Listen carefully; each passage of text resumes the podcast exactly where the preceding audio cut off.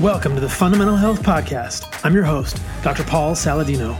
This podcast is the result of my relentless search to understand and correct the roots of chronic disease and illness. In this podcast, I will share with you everything I have learned about how to live the most healthy and radical life possible. Thanks for joining me on this journey.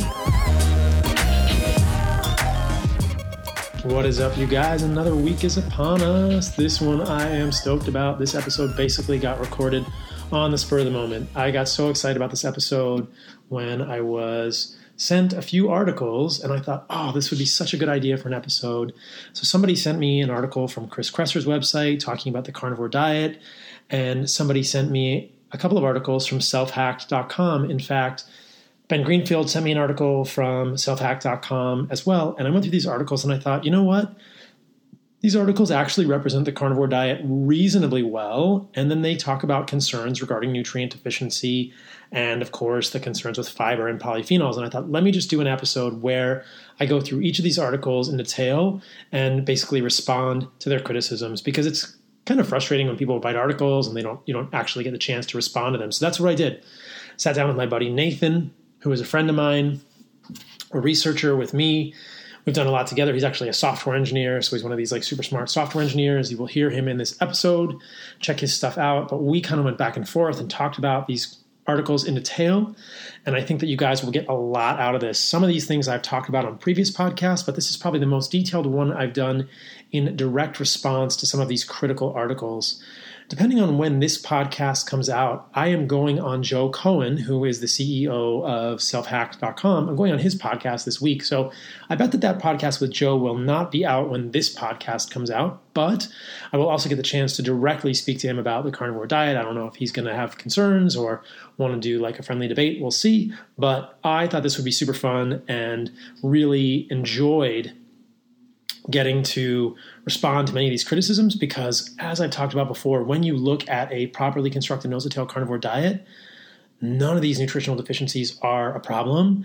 And it just illustrates how robust a diet like that is. And it challenges our perceptions of which nutrients we need and which nutrients we may be thinking about incorrectly. We also talk about TMAO in this episode, which is something that Dr. Gundry likes to talk about. I went on his podcast. Hopefully, that one will be out soon. And we kind of talk about why TMAO is not all it's cracked up to be. It's probably just a marker for insulin resistance. And so it's probably going to be associated with cardiovascular disease, but not causing cardiovascular disease. Anyway, listen to that in this episode. So, this episode, we started a little bit slow. I felt like we were kind of getting the rhythm. Nathan and I haven't done this before, but I think once we got going, it gets really good. This is a long one, but I think that if you can split it up into a couple of parts, you will get a lot out of this. If you're interested in the carnivore diet, if you're interested in nutrition, if you're interested in criticisms of the carnivore diet, I reference Rhonda Patrick a couple times in this episode because she was on Rogan ages ago and he kind of caught her off guard and said, What do you think of the carnivore diet? She made a couple criticisms. We address all of those in this episode, among others. So I think you guys will dig this one for sure. All right. So, what else are you going to dig? You are going to dig my newsletter. My newsletter is amazing. I've put out a couple of editions. Probably by now, I've put out three or four editions. It is paulsaladinomd.com front slash newsletter. It is called the Fundamental Health Newsletter. Every week, I talk about an article that I like, I talk about things that I like. I've got toys that I like, whether it's an electric skateboard or a balance board or the Yakipressure mat. Um, some of them I'm associated with, some of them I'm not. Most of them I'm not. All the ones I've talked about so far, I'm not associated with. I probably will talk about the Joovv light at some point in the future. I really like those guys. I am associated with them, and I'm so stoked to be. So check out my newsletter. All right, you guys, this podcast is sponsored as always by Ancestral Supplements, proudly brought to you by Ancestral Supplements. As you know, they have a nose to tail and bone marrow organ line from New Zealand. They offer meats like liver, heart, kidney, pancreas, brain in a simple, convenient gelatin capsule so you don't have to taste it. Traditional peoples, Native American, and early ancestor healers believed that eating the organs from a healthy animal would strengthen and support the health of the corresponding organ of the individual. In other words, the traditional way of treating a person with a weak heart was to feed the person the heart of a healthy animal, kidneys for urinary ailments, pancreas for people with digestive issues and endocrine problems. So maybe even the brain for clear thinking. But I really appreciate their stuff. I've used it in the past. I recommended it to my family. I have a sister who's pregnant and has a young daughter who's my niece. She's the cutest thing in the world. And they all take this because they're not so good at eating organ meats all the time. So when I'm traveling or I can't get tons of organ meats, or if I just want to supplement with an organ meat that I'm not getting in my diet, I am happily uh, taking these and recommend them to you guys. Check them out. People are really uh, appreciative of these supplements. If you look on Amazon, they have a ton of great reviews. So visit ancestralsupplements.com today, see what they can do for you. They are putting back in what the modern world has left out. As I mentioned, I am affiliated with Joovv, and I am so happy to be because I really like their near infrared lights. And I put them on my stuff, my glands. Speaking of glands, and I am doing some blood work looking at testosterone and how it changed. So I am really excited about this. This is basically the idea that in morning and in the evening, we are going to get near infrared light. And if we're not outside, how are we going to get the infrared light? So I think that evolutionarily it makes a lot of sense that as humans we need the light. We're supposed to be outside. We know we need ultraviolet light, but I also think we benefit from this near infrared. So check out joovv.com. That's J O O V V.com front slash Paul and check those guys out. I really appreciate their lights and I feel better using them. And I like that if I can't get outside and hang out in the morning for sunrise and sunset, I can at least get some near infrared. Actually, my buddy Anthony Gustin recently posted about Joovv. He was using them in the evening prior to going to sleep and noted that he had improved heart rate variability and deep sleep with his Oura ring. So, another plug. There's tons of research about these lights. You guys check them out. All right. Without further ado, on to this episode, which I hope you guys will enjoy. I liked making this episode. Thanks to Nathan. Check him out. Let us know what you think, guys. You're going to dig this one. It is geeky, as always, but geeky is radical. Check it out. All right, you guys, here we go. I am here with my friend Nathan. You guys may have heard of him from the Dave Feldman episode. Nathan was the very kind benefactor of an incredible steak dinner that I had with Dave Feldman at a steakhouse in Bellevue. And I have Nathan. It's good to get him on the podcast now what we are going to do today is different than I've done in the past. I've really been interviewing a bunch of people who I thought were providing insights into various things regarding health and disease from the carnivore perspective. Recently, a number of people, Ben Greenfield, folks on Instagram, have forwarded me a couple of articles that I wanted to just really respond to. One of the articles is from Chris Kresser, and it is a consideration of the carnivore diet. And the other article is from selfhack.com. And uh, both of the articles suggest nutritional deficiencies and some criticism of the carnivore diet. So let's just dive into what we could do to respond to these articles. And I think this will be helpful because many times people are concerned about these articles, thinking that maybe there are deficiencies that are not addressed. So, Nathan, welcome to the show, my friend. It's good to have you. Thanks. Good to be here. We've uh, done We've done a lot behind the scenes. People need to know about you. So why don't you just inter- introduce yourself a bit and tell people where they can find your stuff, and then we'll dive in. Yeah, I'm a software engineer based in Seattle. Um, you can find me on Twitter, Nathan equals one. Uh, I've been doing a carnivore diet for about a year now and had some really good results. And it's been awesome chatting with Paul behind the scenes about a lot of this stuff. So I guess, uh, do you want to dive in on this Chris Kresser article? Yeah, I'll just tell people that Nathan has been a great help to me. We often talk about research stuff behind the scenes before the debate that I did with Layne Norton. Uh, Nathan and I sat down at least two or three times and kind of reviewed articles together. And as you guys will know, in the carnivore community, there are lots of smart software engineers. Software engineers seem to make the world go round because they're sort of intelligent, curious people. So, without further ado, the first thing I want to respond to is an article that was on Chris's Chris Kresser's website, and it's "What is the carnivore diet?" Right? That's the name of the article. So, Nathan, let's walk through this. So, what do we see at the beginning here? Yep. So, Chris calls out the carnivore diet as uh, defined as eating only animal foods and staying away from all plant foods. That sounds pretty reasonable to me. What do you think? I think that's pretty reasonable. I think that if we were going to define a carnivore diet saying it's all animal foods and no plant foods is pretty accurate. I think that oftentimes a carnivore diet gets characterized as all meat, which we know is incorrect. And one of the things that I have been focused on is promoting the consumption of animals nose to tail, the consumption of organ meats.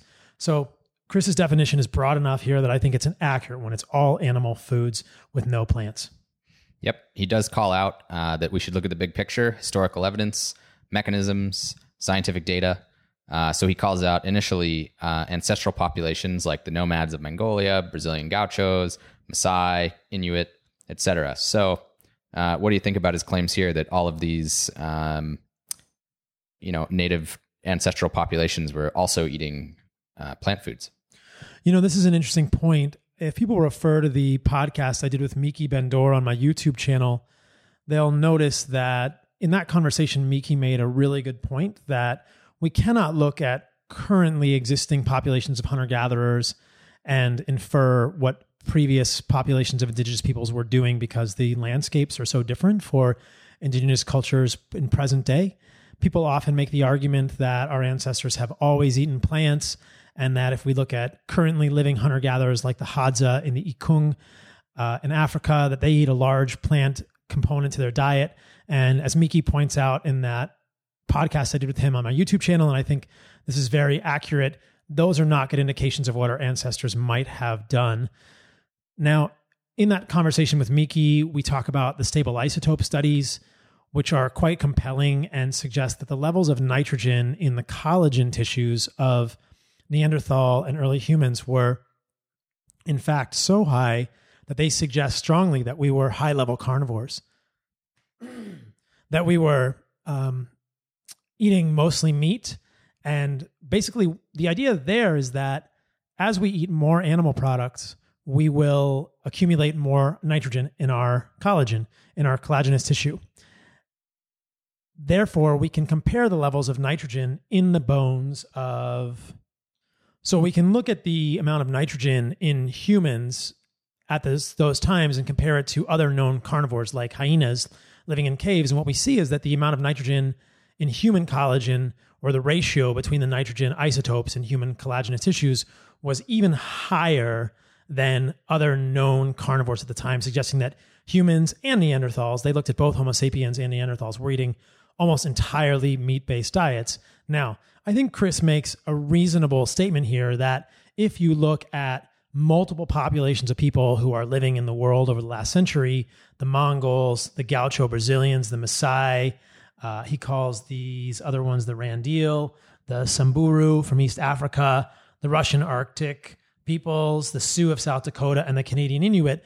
There are many populations of people who have primarily animal based diets, but may have small amounts of um, plant foods in their diet. Now, I don't think this suggests that we need plant foods. I think it just suggests that as humans, as indigenous humans, we are opportunists.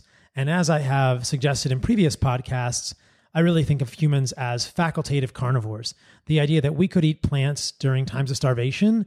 And I think that it's reasonable to assume or reasonable to suggest that many human populations will eat some plants. Now, when we actually looked at the a few of the studies that Chris cites in this, you'll note that the relative proportions of animal foods and plant foods in these studies is quite skewed toward animal foods. That these populations eat almost entirely animal based diets. They have some plants.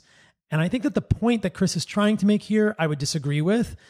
My, my my feeling is that he's trying to say that because all of these cultures have had some plant foods, we still need plant foods, or there's some magical thing in plant foods that we need. And I would disagree with that and just suggest that just because cultures have eaten small amounts of plant foods does not in any way, shape, or form suggest that there's any unique benefit to plant foods, nor have I ever seen anything to suggest that there are any unique nutrients obtained from plant foods. So that makes a lot of sense.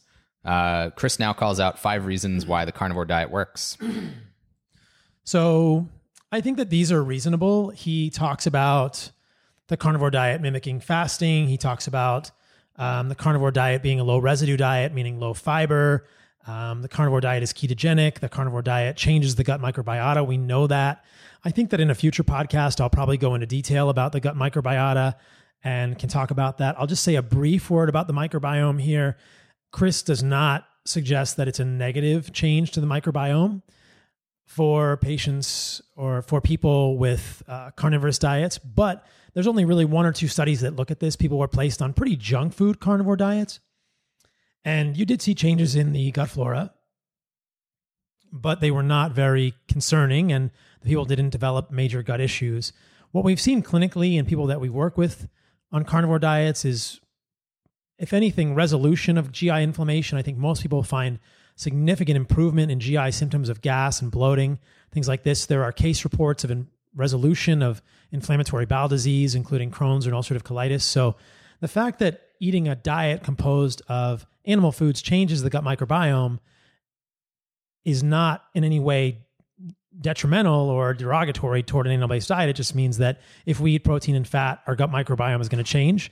No one really knows what that means. And there is so much more that we have to learn about the gut microbiome at this point to delineate whether that's in any way positive or negative or um, a uh, uh, any sort of a real significant change. So I would say changing gut microbiome probably not a big problem. I think that a lot of times people are trying to make assumptions about need for butyric acid producing organisms and these are often I think premature because if we've seen as we've seen from some of these studies we continue to produce short chain fatty acids on protein and fat based animal diets. It's just we may produce less butyric acid and more isobutyric acid or more propionic acid or more of the other short chain fatty acids. So, in brief, I don't think there's any concern about changing gut microbiome on an animal based diet, but I can talk about this more in the future.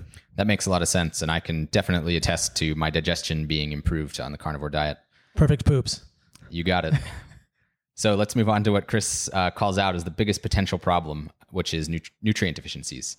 Uh, he goes uh, and calls out vitamin C, vitamin E, vitamin K2, calcium, uh, and then if he claims that if you don't eat organ meats, you could potentially be deficient in vitamin A, folate, manganese, and magnesium. Do you want to comment on that initially before we dig into each one? Oh, I think that this is an interesting thing. Both this and the next article, which we will be responding to, which is the article from selfhack.com.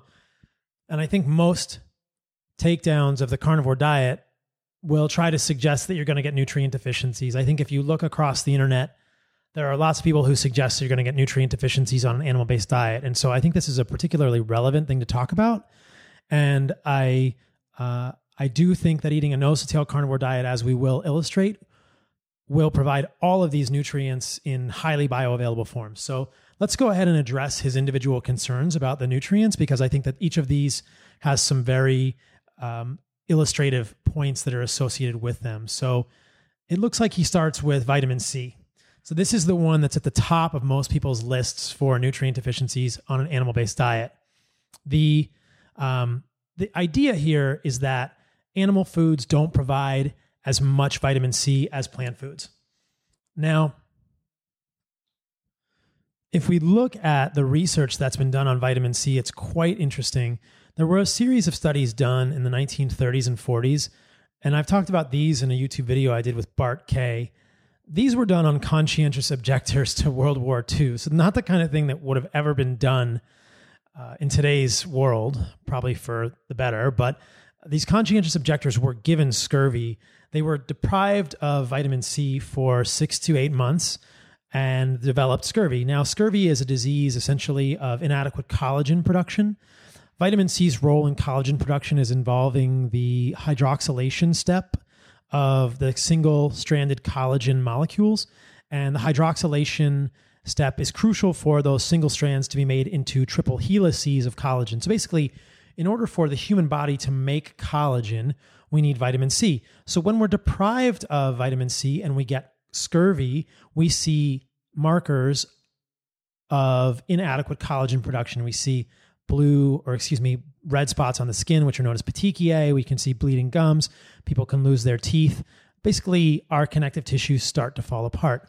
So, in this study from the 1930s, once people were given scurvy, they were corrected from that scurvy by varying doses of vitamin C. Interestingly, a dose of vitamin C as low as 10 milligrams a day was enough to correct scurvy.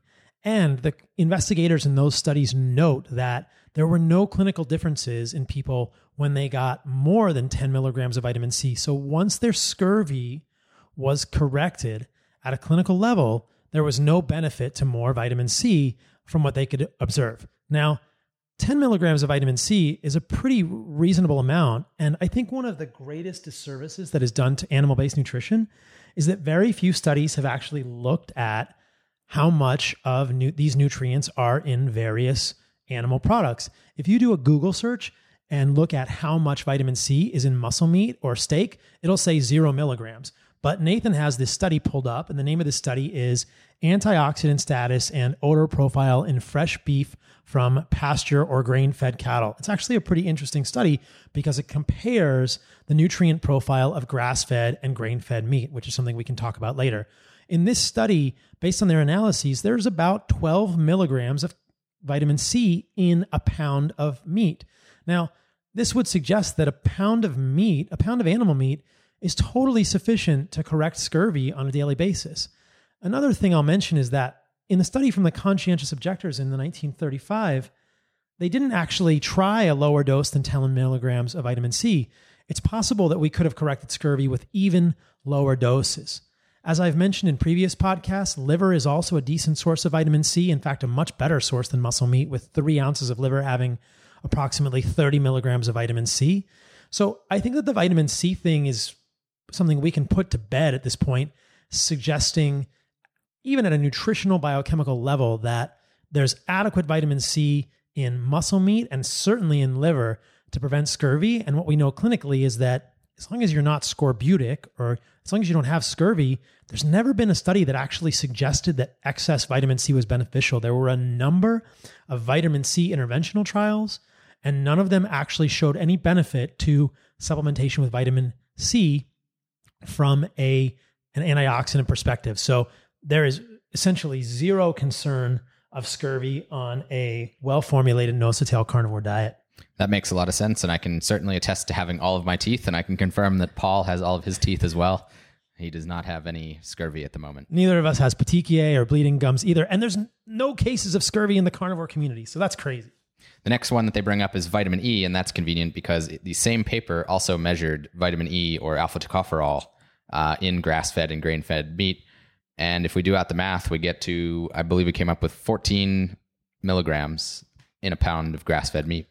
And this is an interesting one because when Rhonda Patrick um, was on Joe Rogan, I think that he kind of put her on the spot and said, What are your concerns about a carnivore diet? And she said, Well, vitamin E.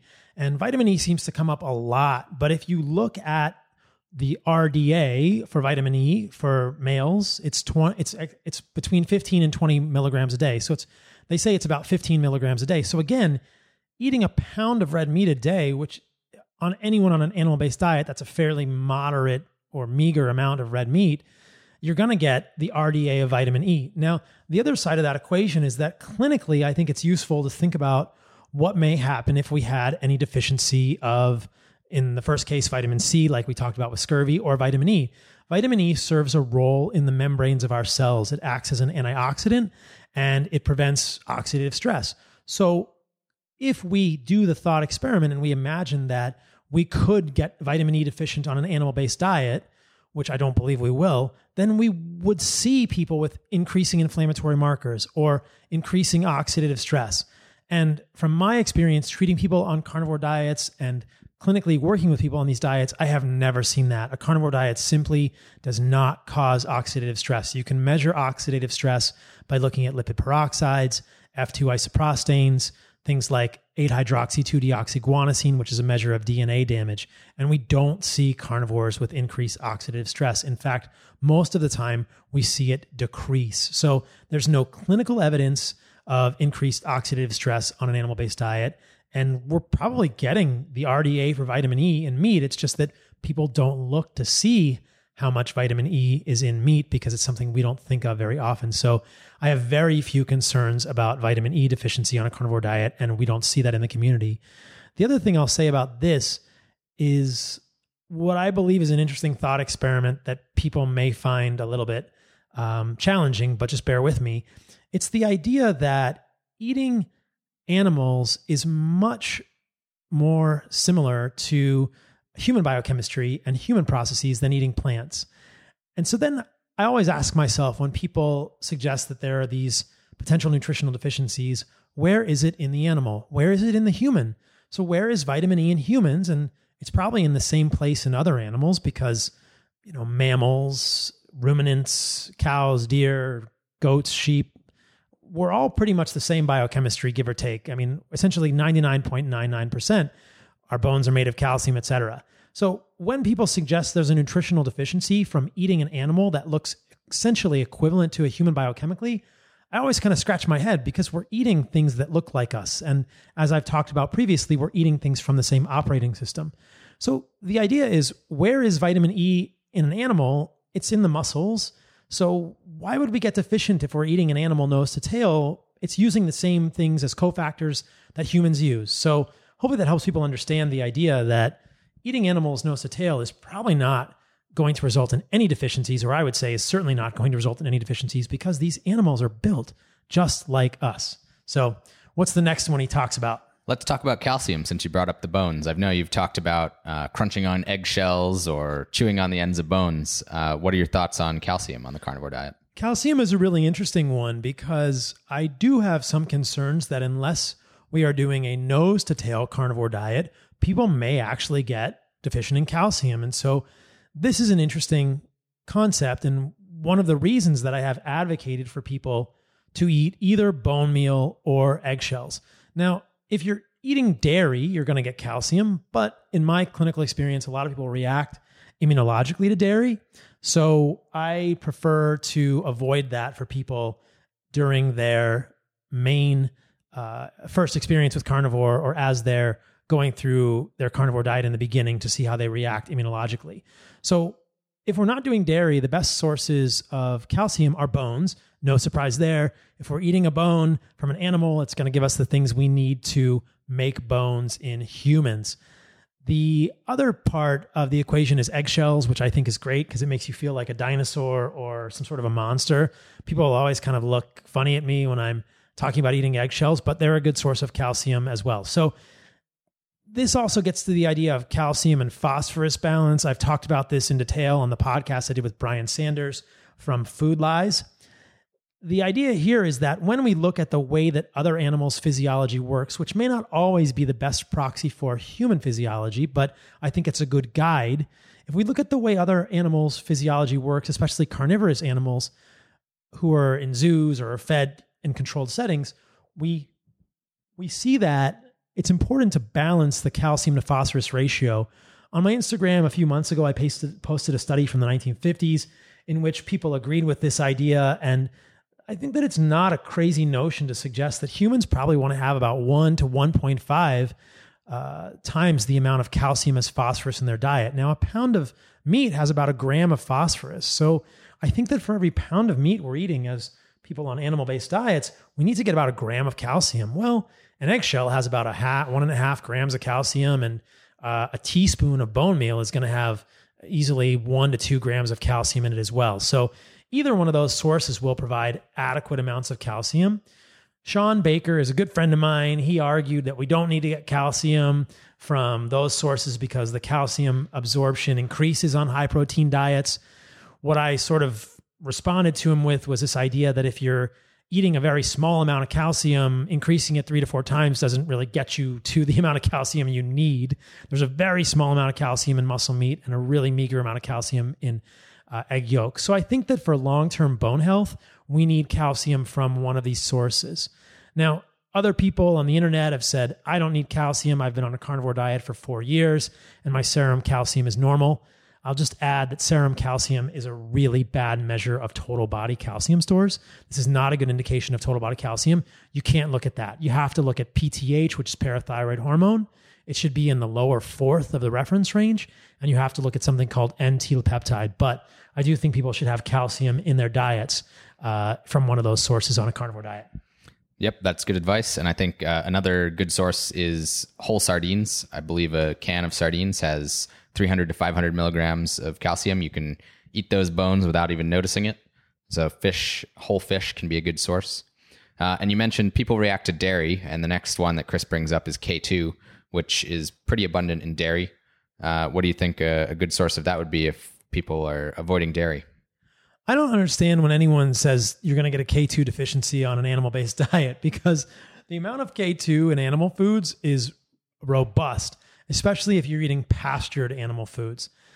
You can get plenty of K2, which is generally known as menaquinone, Chris Masterjohn has done a great uh, summary of this on his website. There's numerous forms of vitamin K2, MK4, MK7, MK11, etc. But the um, the basic idea is that you can get tons of vitamin K from egg yolks, liver, grass-fed muscle meat. There, I mean, I did a calculation the other day with one of my clients, and he was looking at like three to four hundred, maybe even five hundred micrograms of vitamin uh, vitamin K two, which is way above the RDA from uh, from animal foods. So K two is just not a factor. I don't know why anyone would suggest that's an issue. So so far we've talked about calcium, vitamin K two, vitamin E, vitamin C, and I think we've pretty clearly shown that if you're eating nose to tail, those are not an issue. What's next on the list, Nathan? Well, speaking of eating nose to tail, these are ones that Chris calls out uh, that are important if you're not eating nose to tail, which would be vitamin A, folate, manganese, and magnesium. I guess let's start with vitamin A. We know if you eat liver, you're getting an insane amount of vitamin A. Uh, and probably folate as well. Do you want to comment on those two? Yeah, you're going to get tons of vitamin A in liver. Egg yolks are also another good source of vitamin A.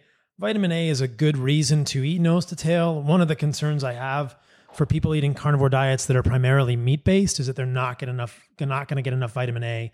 Folate is a common deficiency in primarily meat based uh, carnivore diets. It's a little difficult to measure, but you can look at homocysteine, you can look at serum folate, though perhaps that's not the best indicator. But folate is really not very abundant in muscle meat. So again, if you're eating liver, and I would recommend a robust amount of liver for people, at least a few ounces a day. I think up to I don't even know that I believe there's an upper end of safe for liver in a day, but I think that uh, you know four to five ounces of liver on a day from time to time is totally fine. I probably eat about that amount most days right now. Um, but I think you need to get enough folate. One of the ones that he doesn't actually point out here is riboflavin, which I'll just mention while we're talking about liver. It's important to get enough riboflavin. And the really the key to this one is eating liver. If you're only eating muscle meat, I think a lot of people, especially those with MTHFR polymorphisms, that's methylene tetrahydrofolate reductase, what a mouthful that is, are not going to get enough of their riboflavin unless they're eating liver. So think about where your riboflavin is coming from. There's been some great stuff from Chris Masterjohn. Again, two hat tips to him that have suggested that in people with MTHFR polymorphisms, the adequacy of riboflavin is paramount. And if there is not enough riboflavin, the MTHFR enzyme will not function properly. And the reverse is also true. If there is a robust amount of riboflavin, probably three to five milligrams a day in the diet, that even people with 677 polymorphisms of MTHFR, which is generally the single nucleotide polymorphism that has been shown to affect the efficacy of that enzyme more will essentially correct and have normal homocysteine levels. So get your riboflavin, and it's mainly found in liver. There are a few other sources, but muscle meat is not a great source. I guess I need to up my liver consumption. I have the 65% efficiency MTHFR mutation, and I have not been eating that recommended three ounces of liver a day. So I'll have to pull some of that out of the freezer. Get more of that, man. All right. The next two are actually metals, I suppose. We have manganese and magnesium. Um, manganese. What do you think about manganese? Manganese is found in the liver and it's found in the bone. So again, we kind of return to this idea where is it in the animal and what do we need it for? And this idea that if we're eating nose to tail, I don't think we're going to get a deficiency in something as long as we're eating the compartment of the animal that it's found in. But yeah, if you look at it, manganese is reasonably found in the liver. I had a client ask me about manganese the other day, and I'll tell you, in the people that I work with, I usually do Genova NutrEval testing, and Genova will test for manganese levels. I've never seen a manganese deficiency. I think it's fairly rare. Uh, there is some manganese in plants, but there's also manganese in animal foods, and I think a really good source is the liver for manganese. Magnesium is one that a lot of people want to talk about, and this is an interesting one. I think that a lot of magnesium deficiency on carnivore and ketogenic diets may be due to sodium inadequacy. One of the things I've been speaking a lot about on my social media recently is encouraging people to get enough sodium or salt in their diet. I've spoken about the fact that when we transition to a ketogenic diet or a carnivore diet, we are going to uh, waste more salt And if we do not give our body enough sodium, then the body is going to increase the cortisol and other uh, other hormones to hold on to sodium in the body. That creates things that we don't want to happen in the body. It can affect other hormones and it can lead to magnesium wasting as well. So I think that the biggest thing with regard to magnesium is making sure you're getting enough sodium. Having said that, I have seen people for whom magnesium supplementation over and above uh, their their diet is beneficial in terms of cramping and stuff like this. And I've wondered whether this is due to uh, just a couple of factors. If we look at traditional sources of magnesium, I think we probably would have been getting it from spring water. Gerolsteiner water has, I believe, 1800 milligrams, oh, that's bicarbonate. Gerolsteiner water has 1800 milligrams of bicarbonate. But if you look at the amount of uh, magnesium in Pellegrino or Gerolsteiner, it's it's it's not an insignificant amount. So if you're drinking liters of mineral water or spring water, you're going to get much more magnesium than you will from tap water. So I think that historically we probably would have gotten some magnesium from water. There's also the idea that we might have been eating fresher meat, which would have had blood in it, and that would have been a good source of magnesium. But I don't really have any trouble with people supplementing magnesium if they're getting cramps on uh, on a carnivore diet. That's really interesting about the spring water. I'd never thought of that. I do supplement magnesium every once in a while. I was deficient, uh, I think, when we first started talking, and uh, I like to take it before bed. I think it potentially helps me sleep a little better. Haven't really looked into the research into that too much, but I figured no harm, no foul. No, I think the magnesium is really beneficial for people prior to sleep. Magnesium glycinate. I think there's some decent research there. That's good to hear. I think I'll keep it up then. All right. So Chris calls out a couple more things. Uh, a big one in a carnivore diet is that it lacks beneficial, potentially beneficial. I'll add in phytonutrients. Uh, so you've talked at length about phytonutrients. Uh, do you want to comment on this? He's calling out that these are uh, potentially uh, hormetic molecules and that hormetic, hormetic stressor is a good thing. So maybe we can just talk about hormesis. Yeah, this is, I think that the the supposed benefit of plant phytochemicals they're called phytonutrients. I'm just going to call them phytochemicals because I don't actually believe they're phytonutrients, but they're they're imagined their supposed benefit I think is probably the point at which I would disagree with most other functional medicine practitioners, Chris, Mark Hyman, etc., Steven Gundry. Um, I think this is the biggest point of contention that many people have with a carnivore diet. And I think I've talked about this at length on other podcasts, but I'll just say a few words about it. So if you look at the phytonutrients, there are the main benefit that people suggest for these is antioxidant benefit, which is through a process called hormesis. Hormesis, simply put, is the idea that a small amount of a stressor is good for us. A small amount of a poison is good for us. Generally, plant chemicals act as hormetics by being oxidative stressors. They activate the NRF2 pathway in the liver, and we make a little more glutathione. This is the same sort of pathway that is connected with the supposed benefits of sulforaphane and also the coffee polyphenols. I know a lot of people have wanted me to talk about coffee for a long time, and my contention here is that the studies that have been done are incredibly myopic. They're short sighted. They only want to look at the way that these molecules are affecting glutathione production, which, as I've spoken about in previous podcasts, is not something that is unique to plant molecules. We know that by living a radical life, heat stress, cold stress, exercise, we can create environmental hormesis or experiential hormetics that will increase our formation of glutathione to deal with those experiential stressors. We don't need plant molecules to have optimal levels of glutathione. But the studies of these molecules, whether it's curcumin or resveratrol or sulforaphane is another good example, or the coffee polyphenols, resveratrol has a little different mechanism that we can talk about. But let's say curcumin, the uh, sulforaphane, or the coffee polyphenols always focus on the fact that they increase glutathione and therefore may decrease DNA damage. Now, my problem with this is my problem with the idea of molecular hormesis or the idea that molecules may create a hormetic effect in the human body is that it doesn't consider the other ways that these molecules are harming the human body.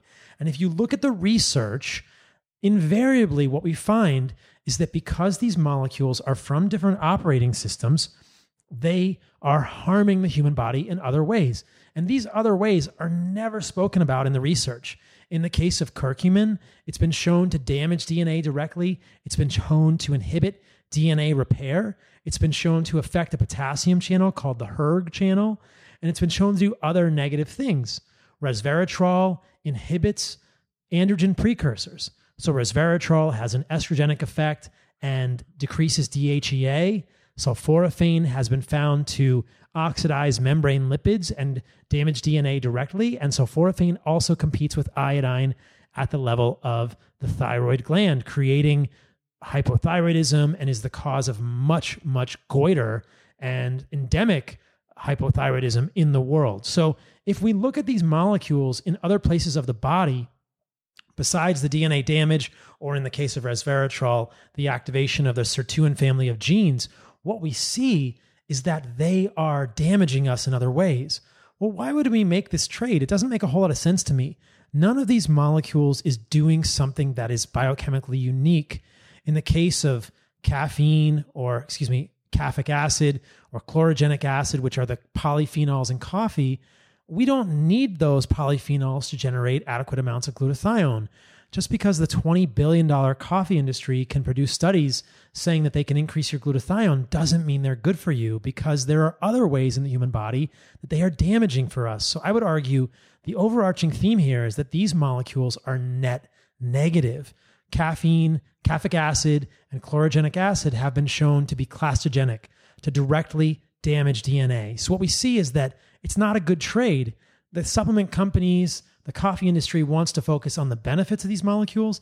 They never want to show you the other ways in the human body in which they are not compatible. When I was on Ben Greenfield, I called this collateral damage. There are these collaterally damaging effects of these molecules on other parts of the body for a non unique effect in human physiology. So don't buy the hype. I really don't believe that these, these phytochemicals are beneficial at all. The other one that Chris Kresser notes is quercetin. And if you read my newsletter this week or a couple weeks ago, I talked about a study which showed that many of the plant flavonoids, which are a specific compound of aromatic plant molecules, have estrogenic activity. Well, males certainly don't want extra estrogenic activity, and females probably don't either. So the idea that quercetin is an estrogenic molecule has repeatedly been overlooked. I mean, Ben, who's a great friend of mine, and I love him, brought up quercetin on the podcast and said, What about quercetin? And I said, It's estrogenic, Ben. You don't want that in your body. So it's a tricky thing. There's there's a lot going on here. But if we look, I don't think these molecules have any benefit. And I think that correcting this idea that phytonutrients even exist is really important. So I like that it's brought up, um, but I would strongly disagree with Chris here. And I think we have to call these phytochemicals or just phytotoxins in this case. And what do you think about beta carotene? In that original, uh, in the paper we talked about about vitamin E and vitamin C, uh, actually grass fed cows do have beta carotene in small quantities. Uh, do you think that's something uh, that people should be concerned about or be happy with, or uh, what are your thoughts on that? I don't think the carotenoids or the beta carotene is particularly damaging. It's such a small amount, and we can convert it. Most of us can convert it into usable retinol vitamin A. So I wouldn't be concerned about beta carotene, but the idea that we need that is false because beta carotene is used in the body as a precursor for vitamin A. If you're getting retinol forms of vitamin A, then you're going to have adequate uh, vitamin A activity in the body without any concern about that. Makes sense. The next thing he calls out is thyroid function, hormones, and fertility. So uh, the claim here is that carbohydrates are important for female fertility, and carbohydrates are important for thyroid function. Um, I think you, you and I, or perhaps you on a podcast, have talked about the study from the folks at Virta uh, looking at levels of thyroid hormones on those on low carbohydrate diets. Um, personally, I think my thyroid is working all right. What uh, what's your thoughts on the the thyroid side of things? I think the thyroid thing is quite overhyped. People on ketogenic diets may see a lowering of their free T3, but generally, as I talked about in my podcast with Ken Berry and the YouTube I did with Dr. Jaime Seeman, who's an OBGYN in uh, Nebraska, check her out. She's Dr. Fit and Fab on Instagram. what we talked about was the idea that on ketogenic diets, we seem to develop increased tissue sensitivity to T3 and the slight decrease in free T3, which is perhaps only a 10% decrease on ketogenic diets, is probably not a big deal. From a medical perspective, the reason we don't think it's a big deal is because people's basal metabolic rates don't seem to change. As anyone who's familiar with the carnivore diet or the carnivore community will know, people don't end up getting uh, significant amounts of weight gain on a carnivore diet. Usually they lose a lot of weight. The TSH, which is thyroid stimulating hormone, usually doesn't change at all. Sometimes it goes down. And though TSH may not be the best measure, it's probably the best measure we have of the body's feedback loop between the pituitary gland and the thyroid. And so the idea is if the thyroid gland is not producing enough active hormones, these are T4, which gets converted into T3, which is really the main active thyroid hormone, that the pituitary will see that and will produce more TSH to kind of kick the thyroid to make more thyroid hormones.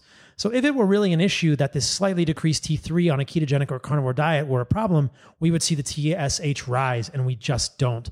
And there are, is a paper that I discussed in that YouTube with Jaime Seeman that we do see changes in tissue levels of T3 that may not be reflected in serum levels. So I really disagree with Chris here strongly. I don't think carbohydrates are needed at all for proper thyroid function. And there are so many examples of people doing uh, even better than they were from a thyroid perspective when they go carnivore. I have a client personally who has seen marked improvement in her Hashimoto's thyroiditis.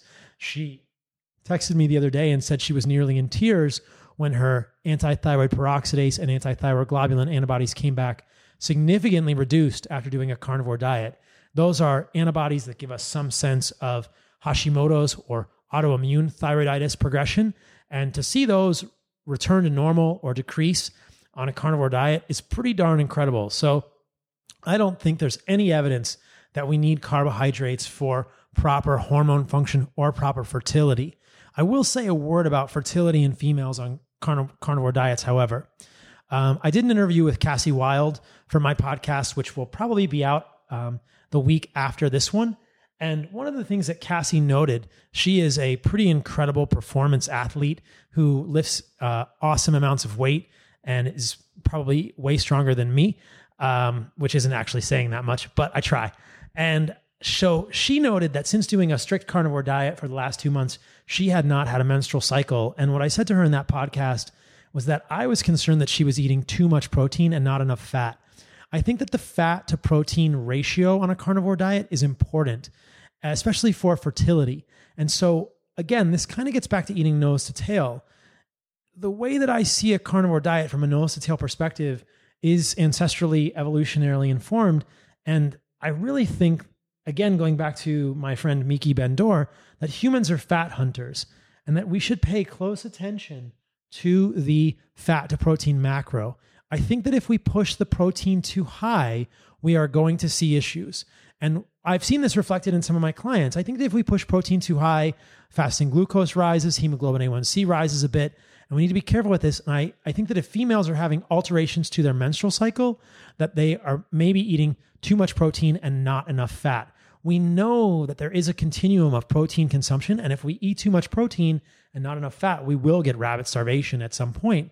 Biochemically, I don't think we fully understand what's going on there, but at a, at a very basic level, I think the idea is that, you know, we function as humans energy wise on fat or carbohydrate. We don't really use protein for energy per se. We convert it to glucose and we use that for energy. But what you see in people who eat a lot of protein is we see elevating fasting glucose levels, which I'm not sure is a good thing. So, what I feel like is a better thing for most people is to focus on eating more fat and less protein. People can individualize this for themselves, but my personal perspective is that something like 75 25 in terms of calories percentages of calories between fat and protein is reasonable and people could even go to 80 20 80% fat 20% protein but i recommended to cassie that she increase her fat because she was doing mostly lean meat. So and people may want to know about fat loss at this point. I'm not convinced uh, that we need to limit fat for fat loss. I think that that that is a theory that i don't necessarily agree with and that ultimately I think it's about caloric uh, restriction or caloric deficit, which we can achieve in many ways. But I think that I do personally have some concerns that many carnivores are doing too much protein. And we would see that in things like fasting glucose, hemoglobin A1C, fructosamine. And I think we can see that in female fertility. So if females are having alterations to their cycle on carnivore, I think they might want to adjust the amount of fat.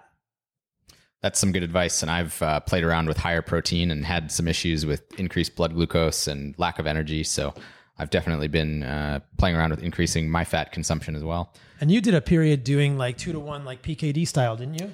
I did do that briefly and saw some pretty good results. However, uh, I find it easier to both restrict fat and protein, capping my protein to about one gram per pound of lean body mass and eating fat roughly to satiety or perhaps a little less to keep the calories down uh, when I'm trying to cut body fat percentage. I think that's pretty reasonable. When you did PKD, which is the Paleolithic ketogenic diet, which would suggest a two to one ratio of fat to protein, I believe in grams, which gives you almost an 85 to 15 ratio uh, in terms of calories. You saw some higher ketone numbers and lower glucose numbers, right? Yeah, that's correct. And I think I'll I'll refer to it as Keto AF and give uh, Josh. Hey, Josh! Log- shout out to Josh on Twitter some uh, credit because I believe the PKD term is actually uh, trademarked or copyrighted or something at this point. What? So we'll we'll call it keto AF. So yes, on uh, the keto AF diet, I was able to eat uh, fat first, about sixty to seventy grams, and then uh, protein to satiety. And I was eating a total of well less than one pound of food and being totally satiated, which is very interesting. Yeah. So shout out to Josh. Check out him. What is he on Twitter? Logical links. Logical links. And I think on Instagram, he's keto AF. He's got a meme page. Yeah, ketoanimalfoods.com has some info there. he's got a blog there. Got some good data. Yeah.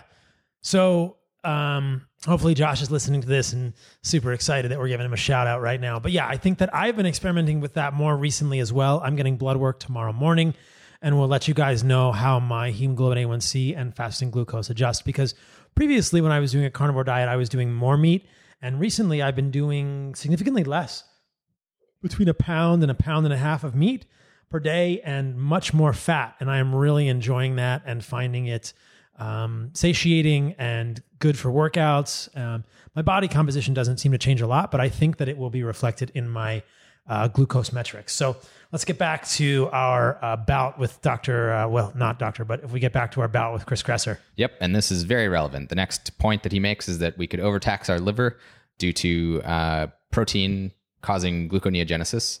Um, he's claiming that more than 35 to 40% of total calories is protein could lead to issues. And I think uh, you've just stated that that's probably true, and we probably do want to cap our protein.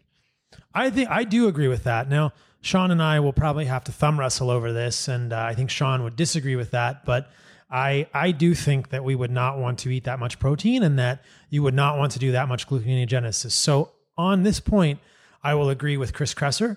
I think that if people are curious, they should do checks of glucose, fasting insulin, hemoglobin A1C, fructosamine. Um, they could look at urea cycle markers if they're working with a functional medicine doctor and can do those intermediates. But yeah, I think we should be careful about capping our protein. We don't want rabbit starvation. I, we cannot just eat protein. And I think that uh, just doing protein is probably a bad idea for most people. Yep. And he makes an interesting shout out here that I believe Miki Ben-Dor has claimed, which is that uh, certain uh, peoples have discarded uh, low fat animals. They would hunt and kill an animal and find that it was not fatty enough, so it was simply discarded. So there is some evolutionary basis for capping protein here. Yeah, and as I said, Miki has kind of said that humans are fat hunters, and I think that that's that's true. I think we are fat hunters, and you know, I was actually on the phone with a client today, and I came up with this analogy or this idea that basically humans are like a car, and we can either run on unleaded fuel or diesel fuel and those are like carbohydrates and fat. And basically you can run on one or the other but you can't run on protein. So if you're not running on carbohydrates you better run on fat. And getting enough fat is going to get fuel for the car.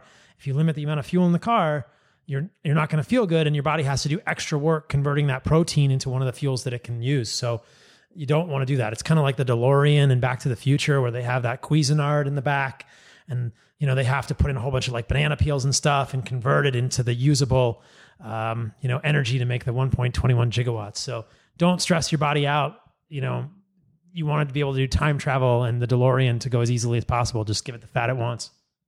That's uh, that's a pretty funny point.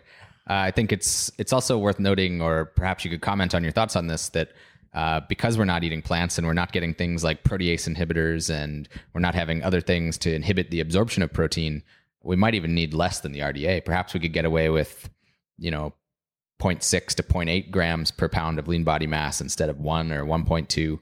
Uh, what are your thoughts there? Yeah, I think that there's an interesting, probably sweet spot for the amount of protein that humans need.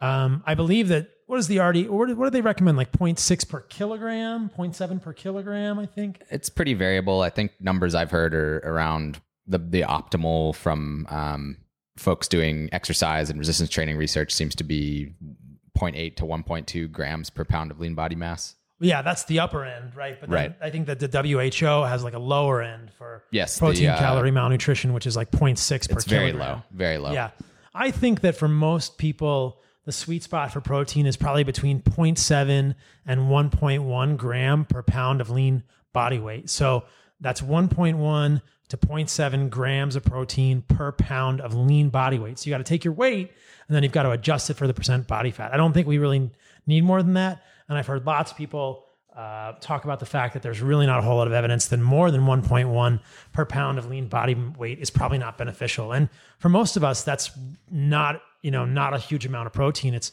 you know probably between 100 and 150 grams a day, which is between maybe a pound and a pound and a half of meat. If you're eating liver, there's protein in liver, so you can subtract that. So yeah, it's a meager amount of protein, and I think of protein as building blocks and fat as fuel. So give your body the building blocks it needs, but then fuel the fuel the vehicle, fuel the DeLorean, man. Go back to the future. Let's go back to the future. Let's go back to the future, Nathan. Where would you go back if you could go? Oh would boy, you go? I would love to go hunt some of those megafaunas. Oh my god, that'd be so cool. All right, you guys, you heard it here. Like if you don't hear from us again, if we can create the DeLorean, Well, we're going to go back to the future, which means, I guess, back to the past, not to the future in this case. We're going to tissue sample a woolly mammoth and start a woolly mammoth farm. that would be amazing. I just think it would be cool to actually eat a woolly mammoth. Let's do both. Let's do it. I think they've got a pretty big liver. That liver would feed us for a while. It certainly would. All right. So now we've got a question that Chris has an answer to, and I, I know your answer already, which is Is the carnivore diet the ideal human diet? I know you would say almost certainly yes. Uh, Chris believes that we need uh, to consume animal and plant foods in their whole form to accomplish optimal health. I would disagree with that. I think the carnivore diet is absolutely slam dunk, you know, slam dunk the optimal human diet. I I don't think that in this article, though I respect Chris, I don't think he's made any compelling points that we that plants serve any unique role and that's something I've talked about multiple times in previous podcasts. I think that the argument comes down to why would you eat a plant? We know they're full of anti-nutrients, so they there better be something unique about the plants and I've never seen a convincing argument for it. Obviously, I'm biased. I'm a huge proponent of this way of eating. I've seen a lot of people benefit, but I don't think there are really any compelling arguments that there is anything beneficial about plants. So, when you think about it that way, it gets back to this thesis of mine which I say on like every podcast that I'm on. So hopefully you guys aren't sick of hearing it, but it's this idea that plants are full of anti-nutrients, that animals represent the optimal food for humans. They have the most bioavailable forms of all the nutrients that humans need to function optimally without any anti-nutrients. That sounds like the optimal fuel to me. Me too. That's why I eat the carnivore diet. Yeah, man. So we've got another. I think that was a, a very good take on uh, Chris Kresser's article here, and I think his article was pretty fair. I think he made good, made some good points, uh, had some good cited sources. I would definitely recommend checking it out. Uh, I think it's pretty fair, and he calls out some alternatives that for folks who don't want to go full carnivore, low carb paleo, fasting mimicking diet, which I think is also trademarked to Walter Longo. Um, fast bar, don't don't eat those. That's not fasting It's such a bad idea. periodic prolonged fasting. I think both of us are are fans of that. I've just completed some you know 80 hour fasts this week. Uh, a ketogenic diet. I think a lot of people start in keto and end up going to carnivore. It feels like a a natural progression. So all of those are if you don't want to do full carnivore for some reason, those seem like reasonable options to me. What do you think? No, I think so. And I appreciate that Chris gives other options. I think that a nose to tail carnivore diet is the most ideal type of diet, but ultimately, I just want people to do what works for them. And uh, if a carnivore diet seems too limiting, uh, then then ketogenic or low carb paleo, or I think we could even throw in some things like low lectin paleo or low oxalate low lectin paleo. um, are options. Maybe I should brand that like low lectin, low oxalate, paleo, keto paleo diet, which is basically carnivore plus avocados. Like that might be the only thing left. Avocados can be pretty tasty. They can be. I haven't had them in a long time. I don't really miss them though. Me neither. All right. So next article we're going to talk about is from Self Hacked. Yep, we've got an article titled 17 Dangerous Deficiencies Dangerous deficiencies. from the carnivore diet, and we've got it, uh, you know, written by and reviewed by quite a few folks. So I think this article has some pretty good data in it. Um, but I think we you may disagree with some of the the assumptions here. So they call out some pros and cons. Uh, they seem pretty reasonable to me. One of the cons that I would call out, I guess the pros seem reasonable to me. However, the cons I think you and I would both disagree with. So the number one con they call out is high risk of nutritional deficiencies. We'll get to that. Uh, doesn't contain, and we've covered some of that in the previous uh, article. Uh, doesn't contain polyphenols and fiber. Uh, Paul has talked at length about fiber, and we just spoke about polyphenols. which we can talk about a little more as well. Yep. Uh, it might not be ideal for longevity if not combined with fasting due to uh, mTOR and IGF-1, the the evil mTOR. And the evil IGF one, I would love to. Do, so we will dig into that in detail. This is something I talked to Steven Gundry about when I was on his podcast, but we will we will break this down for you guys because that is not true. I uh, I fear that uh, SelfHacked has misrepresented this case. Uh, we may have lower brain serotonin apparently because carbohydrates increase serotonin in the brain. That is not true.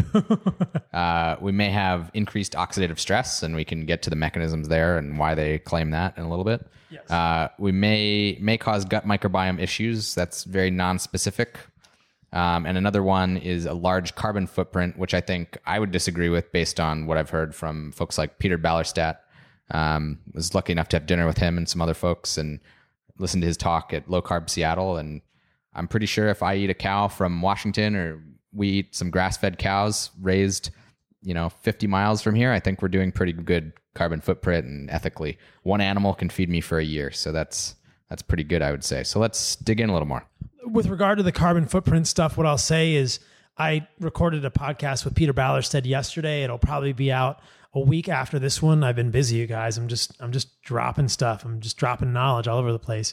So I recorded a whole podcast with Peter Ballerstedt, who is an awesome guy. He refers to himself as the Sod Father, and he has a group called the Ruminati. So it's kind of funny shit. But anyway, I recorded a whole podcast with him and talked about some of the environmental issues. I think if people have questions about environmental issues, we probably will not go into those in tons of detail in this episode, but I would recommend the episode with Peter Ballerstedt. He's also been on other awesome podcasts like Human Performance Outliers, etc.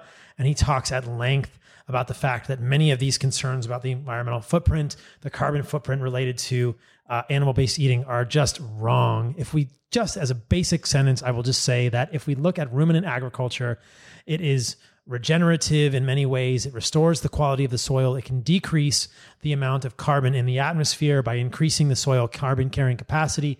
There was a recent study done from White Oak Pastures, which showed that they were actually carbon negative because of the carbon sequestration in the soil there. We need ruminant animals. We know that the methane produced from ruminant animals is cycling and is converted to carbon dioxide in the atmosphere and then is uh, reduced in plants into carbohydrates, and that the ruminant animal production of greenhouse gases is very small compared to the overall production of greenhouse gases from technology and transportation. And there is no increase in the total amount of CO2 in the atmosphere from ruminant agriculture. It's cycled. Anyway, you can listen to the talk I did with Peter Ballerstedt coming up next week. It's a teaser for that one. We will talk all about the environmental stuff. So, I'm looking forward to listening to that one. Yeah, it was good. And I, I would note that uh, even some vegans agree with this. I was listening this morning to Shawn Baker and Zach Bitter's podcast, Human Performance Outliers. They had a, a vegan who was, uh, you know, very rational and balanced. And one of his statements was that eating a locally raised, grass finished cow is perhaps the most ethical food choice you could make uh, from an environmental standpoint and uh, generally ethical standpoint of only taking a single life. So that's uh, we got some points from the vegan camp there too. they they have they have nothing against us anymore. Their defenses are falling. So let's dive in again to these dangerous deficiencies. Dangerous deficiencies. We've talked about vitamin A. Is there anything else to, to say on that one? I don't think so. I don't even know why SelfHacked fears that people would get a vitamin A deficiency. basically, again, the overarching context here is if we are eating a nose to tail carnivore diet, which anyone listening to my stuff, anyone familiar with my work will know that a nose to tail carnivore diet is the only way to do this. I'm not worried about a vitamin A deficiency in any way, shape, or form. Yep, and, they state this here: if you add just a single ounce of beef liver, you would get plenty of vitamin Yep. A. Um, so that seems like a non-issue here. Uh, they do call out uh, biotin and folate, and we talked about folate, but we did not talk about biotin. I think we get that from egg whites. Is that a, is that correct? Is that a good source? Uh, no, it's the reverse. So egg whites have avidin in them, which it, binds yes. which binds biotin, and the biotin is found in egg yolks. And biotin is also found in robust amounts in wait for it, guess you guys, liver. So folate and biotin easily uh, found in very bioavailable forms in liver. Again, more arguments to eat organ meats. And it looks like here uh, they say goose liver would be a good one if you like your pate uh, or foie gras, I suppose, um, or salmon also contain good sources of uh, folate or biotin. So we're in the Pacific Northwest. We have good sources of salmon and salmon roe here, which I know we both enjoy. Yeah. So no issues with those here. I really don't think that there's any B vitamin deficiency when you're eating nose to tail, especially if you're eating liver. Now, I've talked about this in the past, and I'll just clarify this. There are some B vitamins in muscle meat, but it's interesting. It's kind of like complementary that there are similar amounts of B vitamins, or I should say complementary B vitamins in the liver. So some B vitamins are found in muscle meat, and the other cohort of B vitamins are found in the liver. Things like folate, biotin, uh, riboflavin, richer in the liver, probably B6, and some of the other ones like niacin, pretty good in the muscle meat. So if you eat muscle meat and liver, you're going to get all the B vitamins you need. I'm not saying don't eat muscle meat, I'm just saying you need to eat both. Makes sense. The next one they call out is vitamin C, and we spoke about that. I will give them minus a few points for not finding the paper that I did uh, because they claim that uh, not grass fed beef has zero milligrams, which is actually data from the USDA, who states it as assumed zero. They did not actually even bother testing.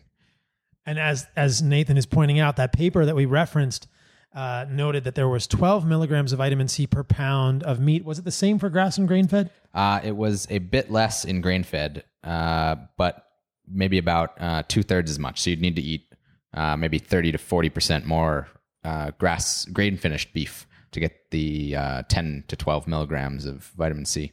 And if we just so people have an interesting comparison there, uh, what was the difference between vitamin E between grass and grain fed meat? It was about half as much in uh, grain finished meat for vitamin E. So again, one of the things I've spoken about is that I prefer grass-fed meat.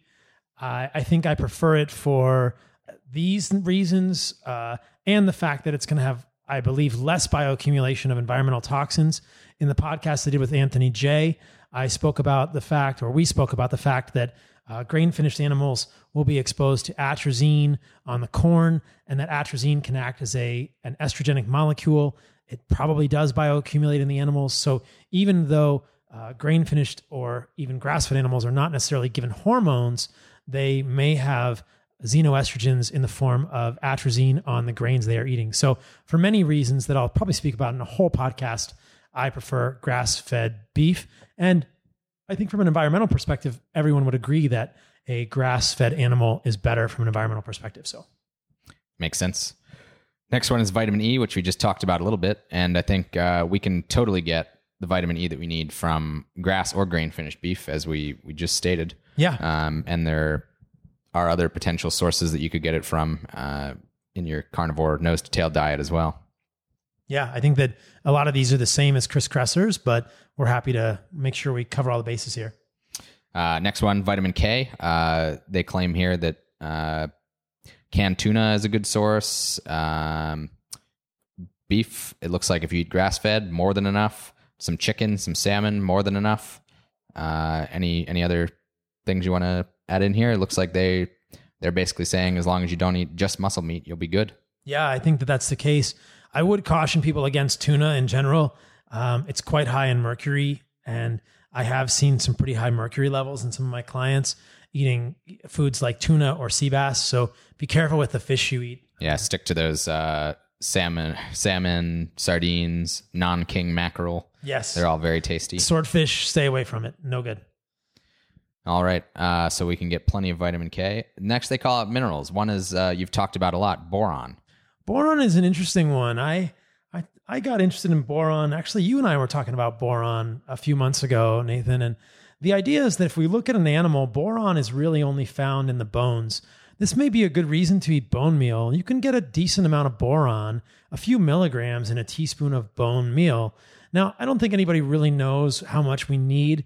Um, boron does seem to be beneficial. I suspect there's boron in eggshells, but we haven't actually done the data to. There's nobody. I don't think anybody's, anybody's actually done the analysis of that to see if there's boron in eggshells.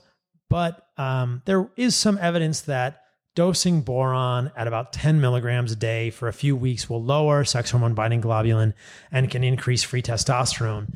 What I discovered in myself was that that happened, but that when I rechecked testosterone about a month later after staying on boron, the sex hormone binding globulin had, go, had gone back up and the testosterone was kind of back to normal. So it seems that if you want to use boron to affect free testosterone, you have to cycle it, which to me suggests that maybe it's not that beneficial for that use.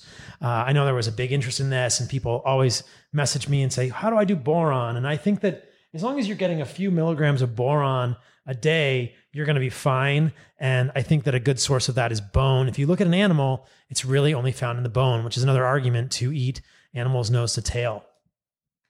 That's interesting. And I'd love to see more studies on this because I imagine the boron content has to do a lot with the soil that the grass is growing in, things like that. And I think they actually call that out in here that it's very poorly studied. We don't really know if there's other forms of boron, like borates in animal tissue. Uh, so I think this one is kind of um, pretty much a mystery. Uh, but as you say, bone meal probably a good option. And the only thing I'll say about bone meal is people should be aware that you want to pay attention to the amount of lead in the bone meal. Unfortunately, we've polluted the earth, and a lot of municipal drinking water is high in lead. And if the cows are drinking water with lead, they can bioaccumulate lead. I generally prefer to get bone meal from uh, New Zealand and they use young cows' bones, which are likely to have less lead.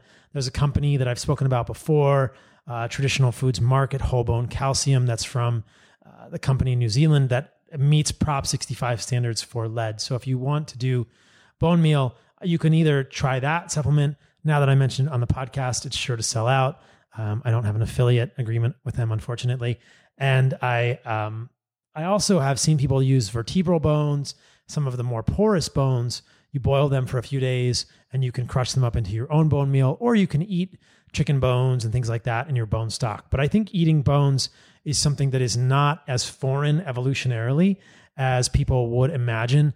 Um, I'm aware of hunter gatherer tribes that eat small bones from uh, smaller animals they kill. And as Nathan mentioned, sardines have small bones. That's a good source of calcium and, and probably boron and those things in there. Yep.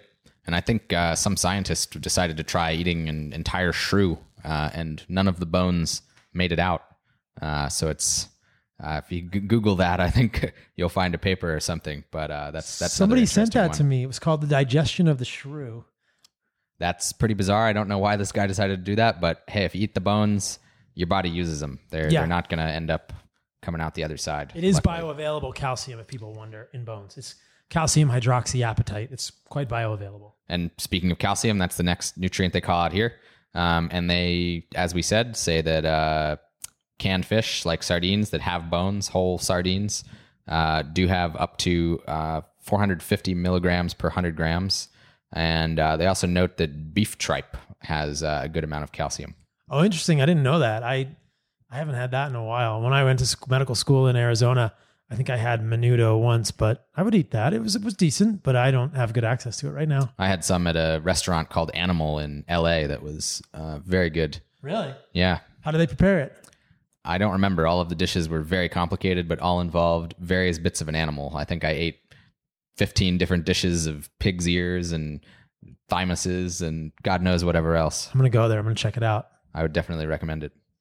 All right, the next one here potassium. Uh, we talked about magnesium, we talked about sodium, but we did not talk about potassium. So let's talk about potassium. Yeah, potassium is an interesting one. So in the kidney, when we are sodium deficient, we will waste potassium.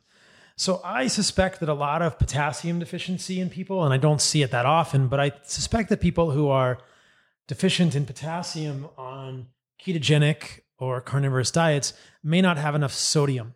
And so again, if you get enough sodium, I suspect this will help correct both magnesium and potassium deficiencies.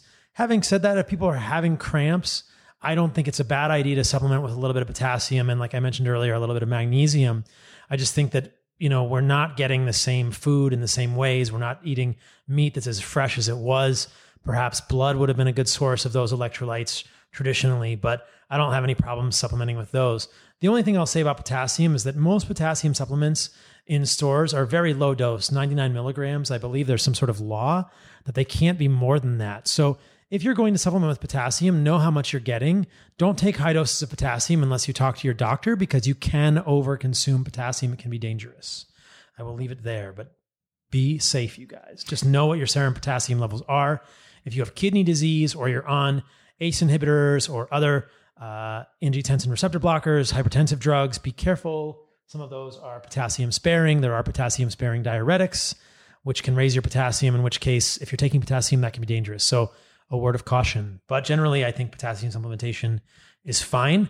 And I think that the main thing is getting enough sodium. That's good advice. I think uh, they also recommend you could use a salt alternative like low salt, which is uh, high potassium with potassium chloride mixed with sodium chloride.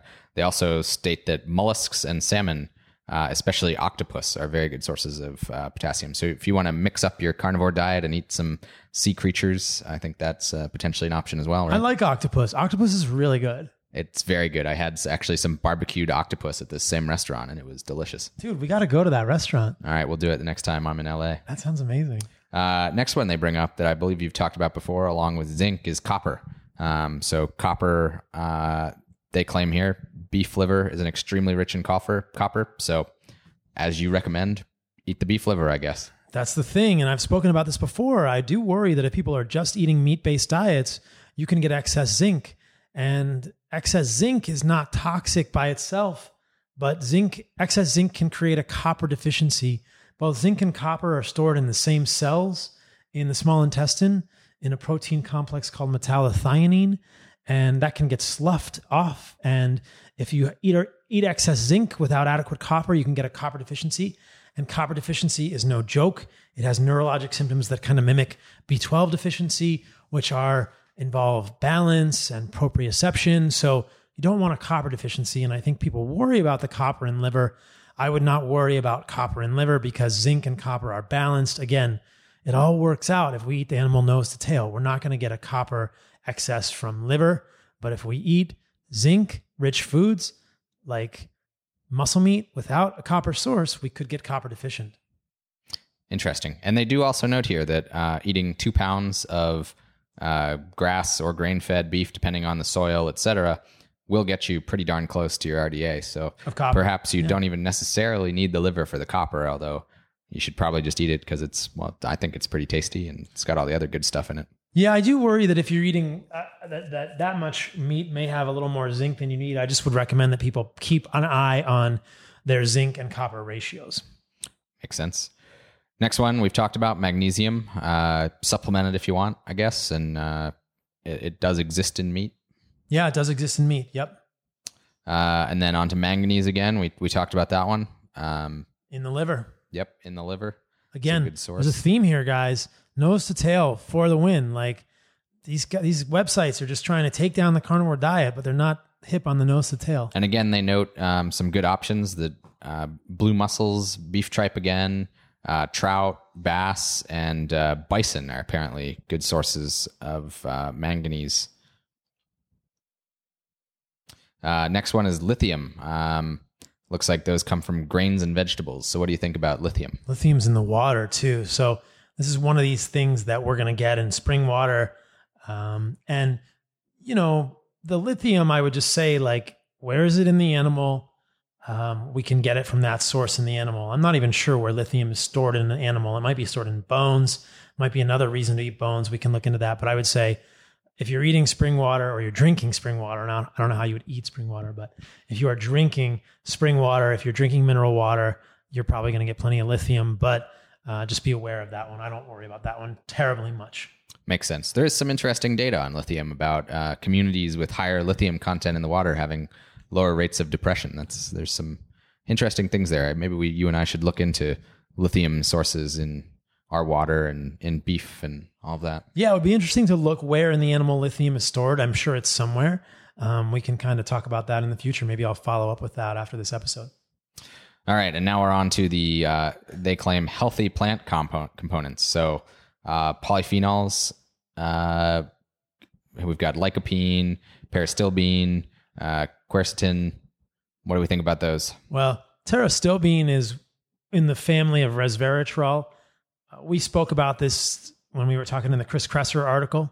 And I think, again, the idea here is there's really no convincing evidence that polyphenols are beneficial for humans in any way, shape, or form. And I think that the research is widely misinterpreted. Most of these are net negative. And if you actually look at a series of interventional trials, which I've mentioned in previous podcasts, there have been trials in which they have given large amounts of fruits and vegetables to interventional groups, and they matched it with a control group of humans who had no fruits and vegetables for four to 10 weeks. And they looked at markers of oxidative damage, oxidative stress, DNA damage. And what did they find? No difference. So I'm not aware of any interventional trials with fruits and vegetables that have shown that they have benefit from a oxidative stress or DNA damage perspective when actual real endpoints are considered and when actual real people are considered in the studies. So again, there are some studies which show that polyphenols in coffee may decrease DNA damage, but those researchers are failing to show you the other ways in the human body where those caffeine polyphenols are damaging, directly damaging to DNA, clastogenic, etc. So in the actual trials in humans with control groups, no change, no benefit to pounds and pounds of fruits and vegetables per week and probably just created much more gas and GI distension in those people. They had no benefit from an antioxidant perspective. So polyphenols, you guys, these are unicorn farts. They're just made up. These are fairy tales. They they are not actually that beneficial for humans, which is a crazy concept. And people are going to start realizing it, and the whole thing is going to fall down because everybody thinks these are the bee's knees, but they're just they're just the Easter Bunny and Santa Claus. They ain't real, you guys. Oh, Sorry boy. for any kids that are listening. Yeah, if you're less than 12 years old, uh, definitely those things are real. But earmuffs, earmuffs. uh, polyphenols not uh, not very important, we don't think. Um, and also, um, perhaps you should put up a challenge like Dave Feldman has done to find a study that meets one of your criteria, if such a study exists. Um, if you know of a study where polyphenols have impacted hard endpoints or all cause mortality, I guess tweet it at Paul or I. We'd we'd love to see it. yeah, not that not we're not aware that it exists, and there are plenty of negative studies out there. We have looked. Yeah. And the next one you've talked about uh, again is fiber, and uh, I think we could talk for hours about fiber, but I guess maybe we can. Uh, an interesting one that I heard recently was that uh, insoluble fiber can increase. Um, oh, shit! Sorry, brain fart. insoluble fiber can increase rates of colon cancer, while soluble fiber may not have uh, as many issues. So, uh, do you want to talk about maybe the differences between soluble and insoluble fiber and why we don't need either of them? Well, soluble and insoluble have to do with the way that we process them, whether we can break them down in the gut, and whether they retain water in the gut. But basically, the idea with fiber is that if we really look into the studies, and I've talked about this tons and tons on other podcasts, so in the interest of time, I won't go into it in a lot of detail. But if you look at the if you look at the research with fiber, the um, there really is not any conclusive evidence that it's beneficial in any way, shape, or form. There have been studies in terms of diverticulosis. I've mentioned these in the past, and the studies do not suggest that fiber is beneficial for diverticulosis, which is different than diverticulitis.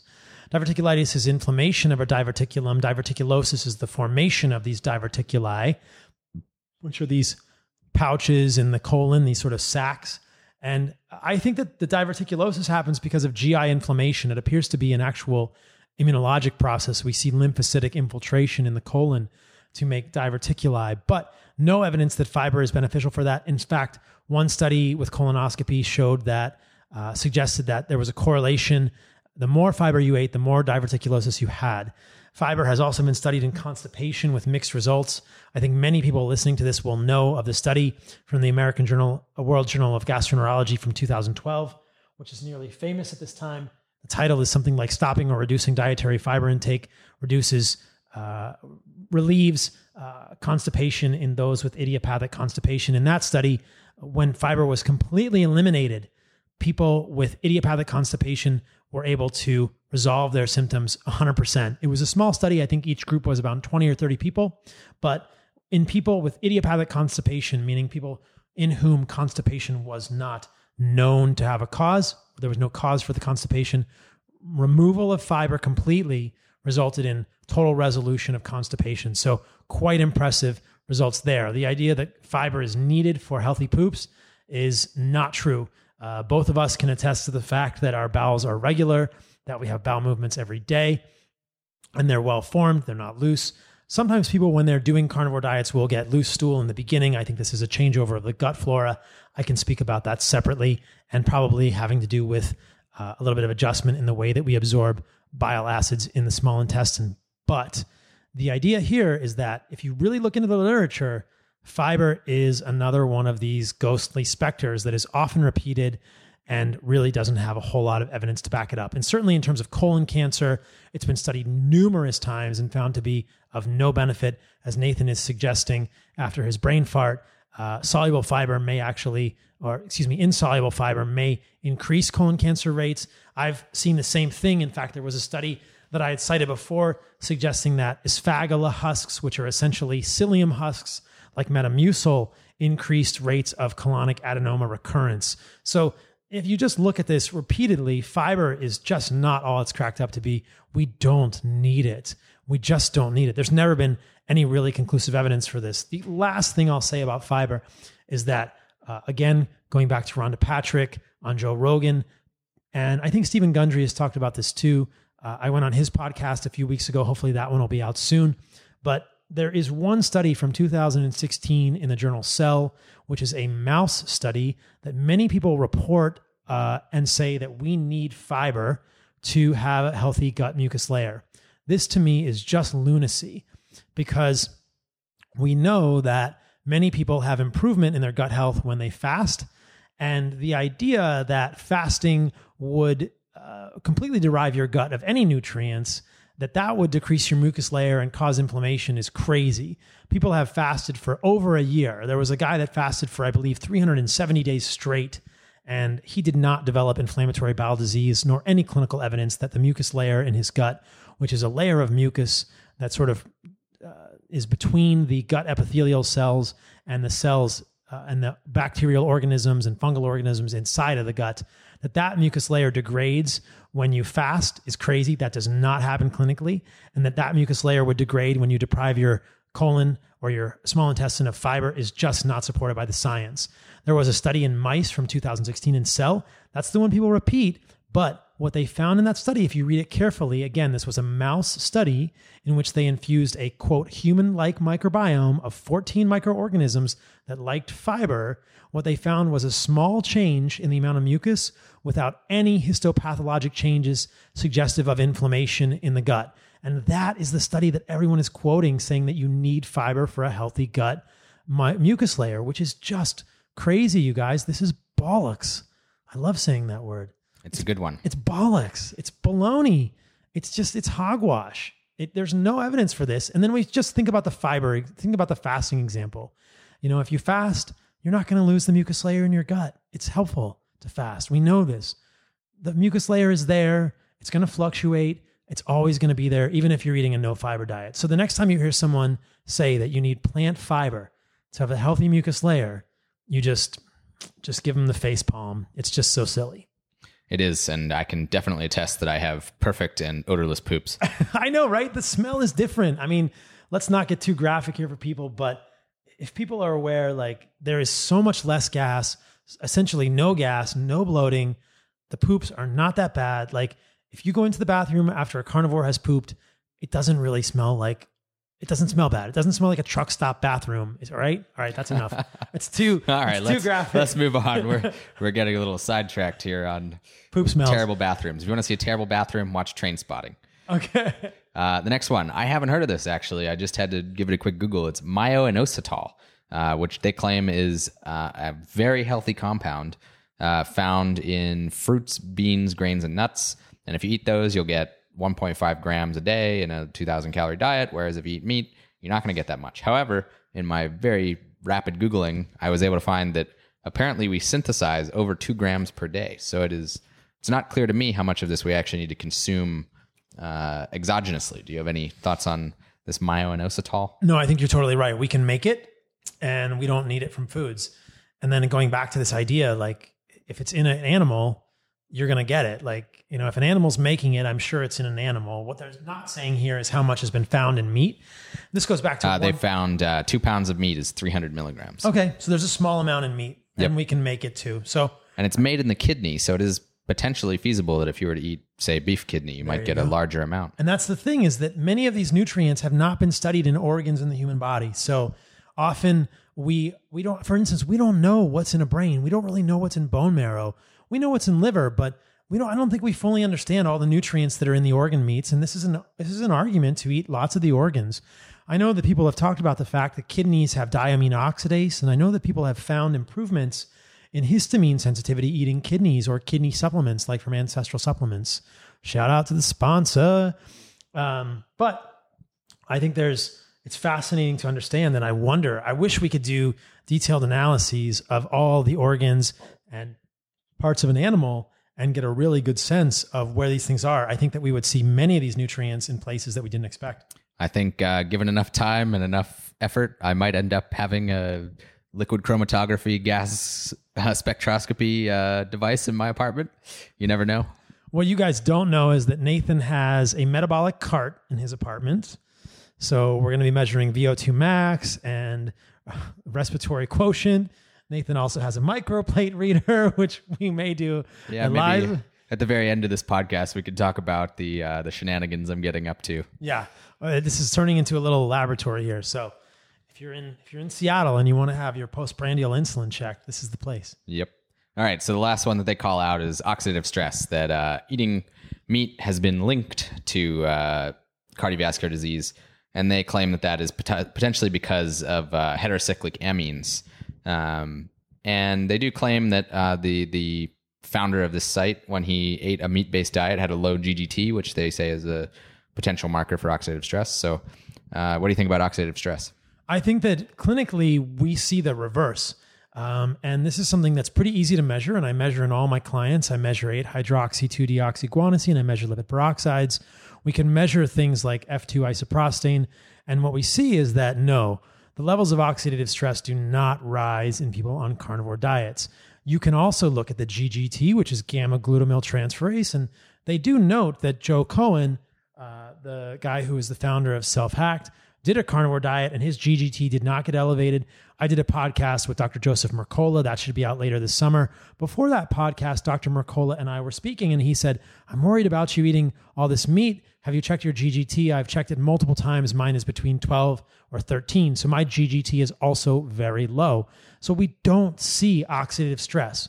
One thing I will mention to people here is that polycyclic aromatic hydrocarbons and heterocyclic amines have been associated with higher levels of oxidative stress in a in one uh, non-experimental or observational epidemiology study, which is not causal.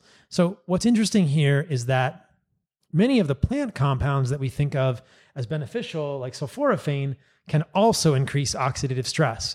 And if we look at the way that polycyclic aromatic hydrocarbons and heterocyclic amines are metabolized in the human body, they act through the same mechanism in the liver as many of these plant polyphenols, suggesting that our body can detoxify both of these now.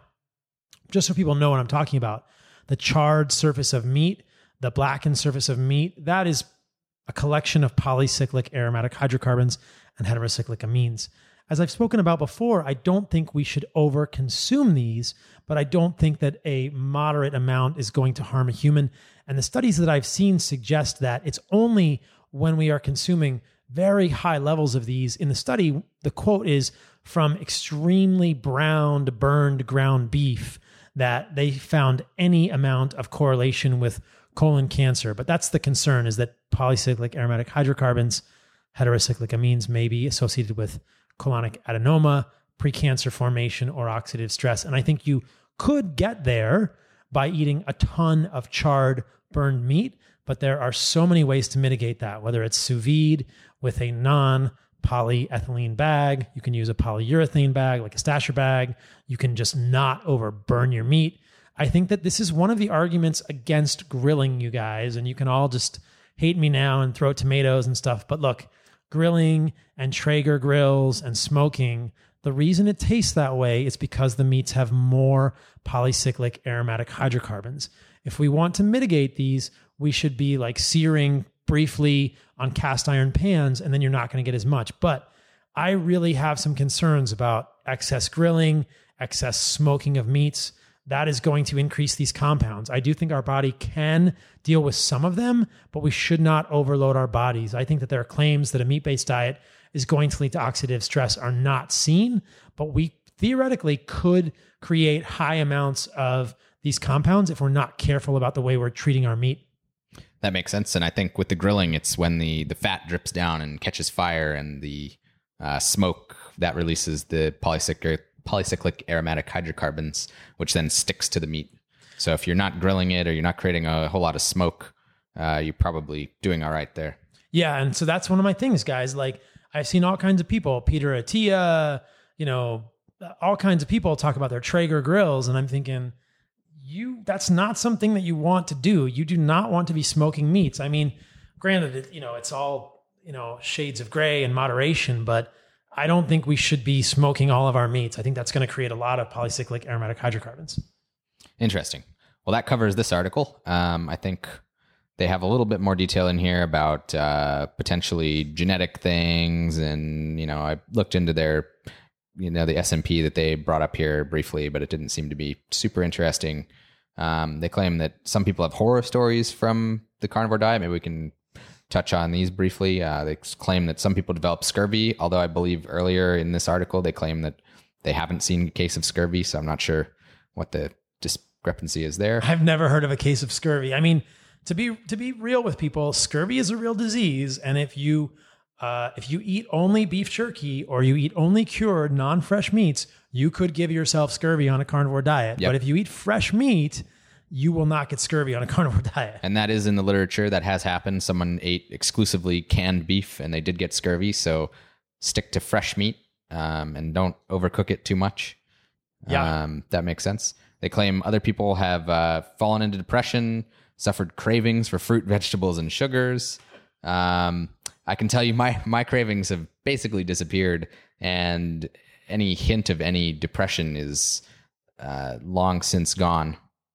Did you have some mood stuff before? No, but I just think my mood is considerably more stable now and positive, um, which I've I've heard from other people, friends who are on the carnivore diet, and the general people. And I think you've spoken about the potential uh, inflammatory mechanisms, and there's good research to support inflammation as a cause of depression. Um, so a carnivore diet Absolutely. should lead to lower rates of depression. yeah, anything. yeah. I think that if anything uh, when I went on a carnivore diet, people have probably heard me talk about this.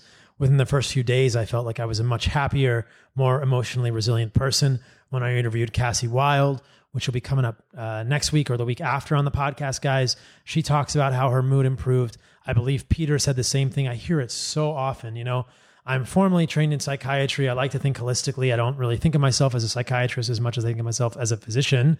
But uh, the mental health benefits of a carnivore diet are pretty darn clear. So I have not encountered anyone that had issues with uh, a carnivore diet worsening depression. Although, again, the overarching caveat here, and what I just want to give people the context is that depression um, is multifactorial. It's probably linked to inflammation. And like any of these things, you know, if we're not eating nose to tail, I do worry we could develop nutrient deficiencies. But when I saw this article, I thought, man, I really want to talk about this because nose to tail answers every single one of these deficiencies. So interestingly, I'm going on the podcast with Joe Joe Cohen this week. So I'll be on the SelfHacked podcast. I'll be able to answer some of these and talk about the carnivore diet, and I will certainly post when that podcast comes out. But I think that so many of these uh, concerns are answered by a nose to tail carnivore diet. Yep, nose to tail, eating from the ocean, eating all these weird things. You can get some octopus, some sardines, some salmon roe, some tripe, kidneys, tripe, kidney, whatever liver. you want from the animal, from a single animal, multiple animals, whatever you got. Um, so cravings, I think uh, this has been talked about quite a lot with carnivore. That people see their cravings, but basically vanish for pretty much everything. I, do you have any clients that you have uh, heard that from? I think that over time the cravings do vanish. At the outset, some people experience increased cravings, and I love that they say increased cravings for fruits and vegetables. I think that this is probably Don't uh, forget the sugar. yes, the sugar. When we're craving sugar, clearly that's because it's so valuable nutritionally for us. I think that this is an adjustment phase. So if people are thinking about going on a nose to tail carnivore diet and they uh, they experience sugar cravings, it's not because sugar is beneficial for you. It's not because fruit is nutritious. It's because your body's adjusting, your insulin is dropping, and there's an adjustment phase as you move into ketosis and you change from carbohydrate based metabolism to fat based metabolism. I know when I first started carnivore um, many months ago now, I guess at least nine or 10 months ago now, um, I, I walked into the grocery store one time and I thought, oh man, all the fruit looks amazing. And, you know, it's just my body adjusting. And then a few weeks later, it kind of vanished and it was fine. And I don't have cravings for carbohydrates or fruit at all now. Me neither. I can walk through a grocery store and it pretty much doesn't look like food to me at all until I get until the butcher's counter. Yeah, I'm the same way. I'm impervious. I just walk through the grocery store. I'm just like, you guys got nothing on me. I don't have any interest in you. And I walk straight up the butcher's counter and ask them for an entire beef liver. 10 Very, pounds. very nice.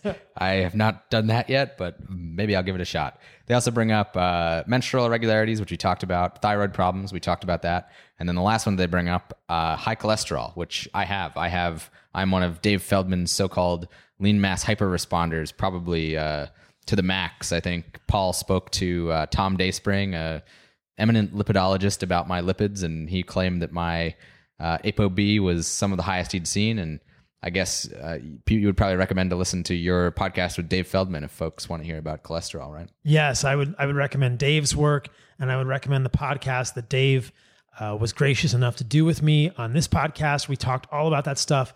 The long and the short of cholesterol, you guys, is that when you are doing fat based metabolism, you are going to have more LDL in your blood.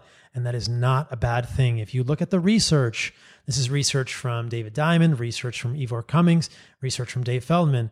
That research does not suggest the idea, and these are stratifications, re-stratifications of uh, Framingham data, re-stratifications of NHANES data. These are large cohorts of data. The research does not suggest an association between elevated total cholesterol or elevated LDL cholesterol and increased cardiovascular risk. And furthermore, if you stratify people into groups of people who have high HDL and low triglycerides, there is no evidence that rising LDL is associated with cardiovascular risk. And why should it be? I think that Dave is totally right. I think that he has something called the energy model of lipids and the idea that if you are burning fat, which you are doing in ketosis or a carnivore diet, you are going to see more fat in the blood. You are going to see more LDL, which is carrying fat. You will not see more free fatty acids. That's a completely different thing. You will see more uh, LDL in the blood. So that is normal. It's like if you're a diesel car and you look at the fuel line, it's going to have diesel fuel in it. If you are burning fat, you are going to have fat in your blood. You are going to have more LDL. Your body is moving triglycerides around your body. It's going to increase the LDL. We know that ketones share a common pathway of synthesis with cholesterol as well, and that increasing uh, saturated fat in the diet can lead to increased cholesterol synthesis. I see this when I do cholesterol panels with my patients. I do uh, a panel through True Health, and we look at desmosterol, which is a cholesterol precursor, and we see that people on ketogenic diets, carnivore diets, make a lot of desmosterol, meaning they're making a lot of cholesterol. This is not a bad thing.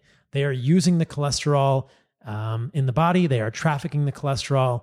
It doesn't cause atherosclerosis, in my opinion, and the opinion of many others. Now, there are conditions in which you can have elevated LDL, and this may be an indication of insulin resistance. So, the overarching idea here, and I think many people will say in the lipids field now, is that the main driver of atherosclerosis is probably insulin resistance and prediabetes, metabolic syndrome. We don't see that at all on people on carnivore diets. Fasting insulins are very, very low. There's no inflammation in the majority of these people.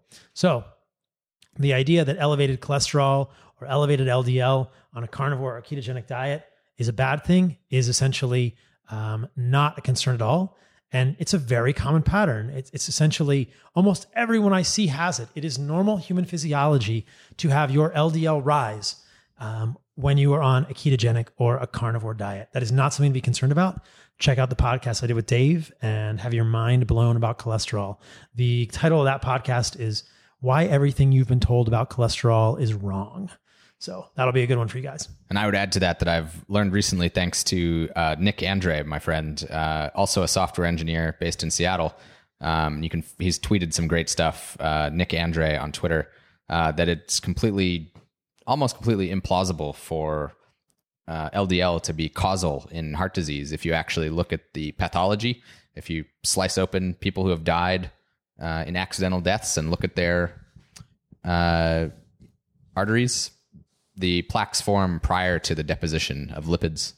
Um, there's some really interesting stuff there, and maybe we can talk about that in the future. But um, looks like probably heart disease is related to insulin resistance, inflammation, maybe even autoimmune uh, in nature, which is pretty fascinating. Damage to the arterial wall. There are all sorts of interesting ideas. You know, the amount of LDL in your blood is constant, and plaques only form at certain places, suggesting there's something that is initiating the injury um, whether it's turbulence causing arterial wall injury.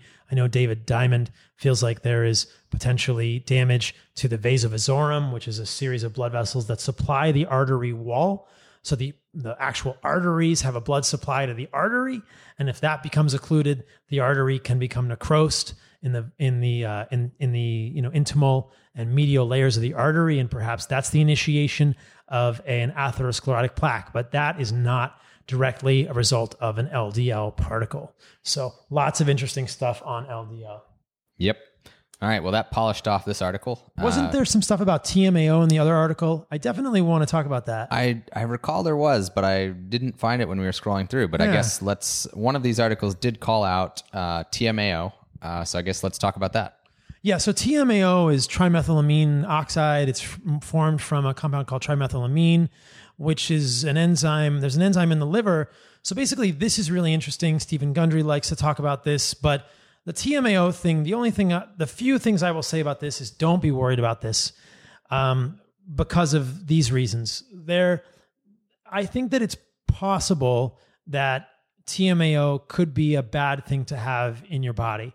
Um, but what we see is that probably TMAO has been associated with uh, atherosclerosis, but there are no real studies that show a mechanism. So again, it gets to be this epidemiology.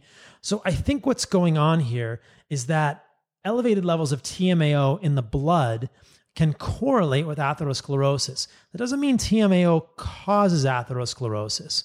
And what we discovered was that there is an enzyme in the liver, FMO3.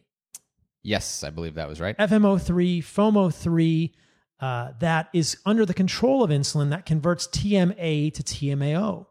So the idea here is that if you are insulin resistant, we see increased activity of the enzyme FM3 or FMO3, and you're going to get increased TMAO when you're insulin resistant. So uh, I think Amber O'Hearn did a great talk at the Carnivory Con this year, suggesting that many of these biomarkers are just a proxy for insulin resistance. So, elevated levels of TMAO, one of the expressions, one of the experiments that I would love to see happen is carnivores checking their TMAO levels. I'm going to get mine checked. I've got a feeling we can take bets. We can do it over under. I don't think it's going to be very high.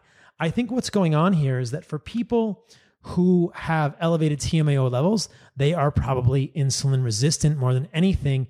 And that elevated TMAO is probably a proxy for insulin resistance. The reason people get worried about TMAO on carnivore diets is because choline and carnitine, which are high in carnivore diets, and I would argue that's a very good thing for many reasons, may result in the formation of TMA, the precursor to TMAO. But I think that it is probably insulin resistance which is driving the formation of actual TMAO, and that that is what we are looking at with TMAO issues. The other thing with TMA formation or TMAO formation is that choline and carnitine are critical nutrients for human health. We do not want to limit these. And it just drives me nuts that people are vilifying red meat as a source of choline and carnitine. And they're immediately forgetting that choline is hugely important for the formation of phosphatidylcholine. Indeed, choline supplementation has been found to improve non alcoholic fatty liver disease many times over. And we know that choline deficiency could easily cause fatty liver. There are many now that are quite concerned that choline deficiency, limiting choline, will cause non alcoholic fatty liver. That's a very bad thing. Choline is also a precursor in the formation of acetylcholine, which is a critical neurotransmitter in the human brain. Carnitine, we know, is valuable from an antioxidant perspective in the human body. So these are valuable nutrients. We should not let the, the community uh, at large vilify these n- important things at the ex- just saying that they may lead to the formation of TMA. I really believe what's going on here, like I said, is that it's insulin resistance driving this enzyme FM3 in the liver, and that that may produce more TMAO. But it's not the TMAO that's a bad thing. It may in fact be the insulin resistance that's a bad thing, and that's what we're seeing it as a proxy for in the human body.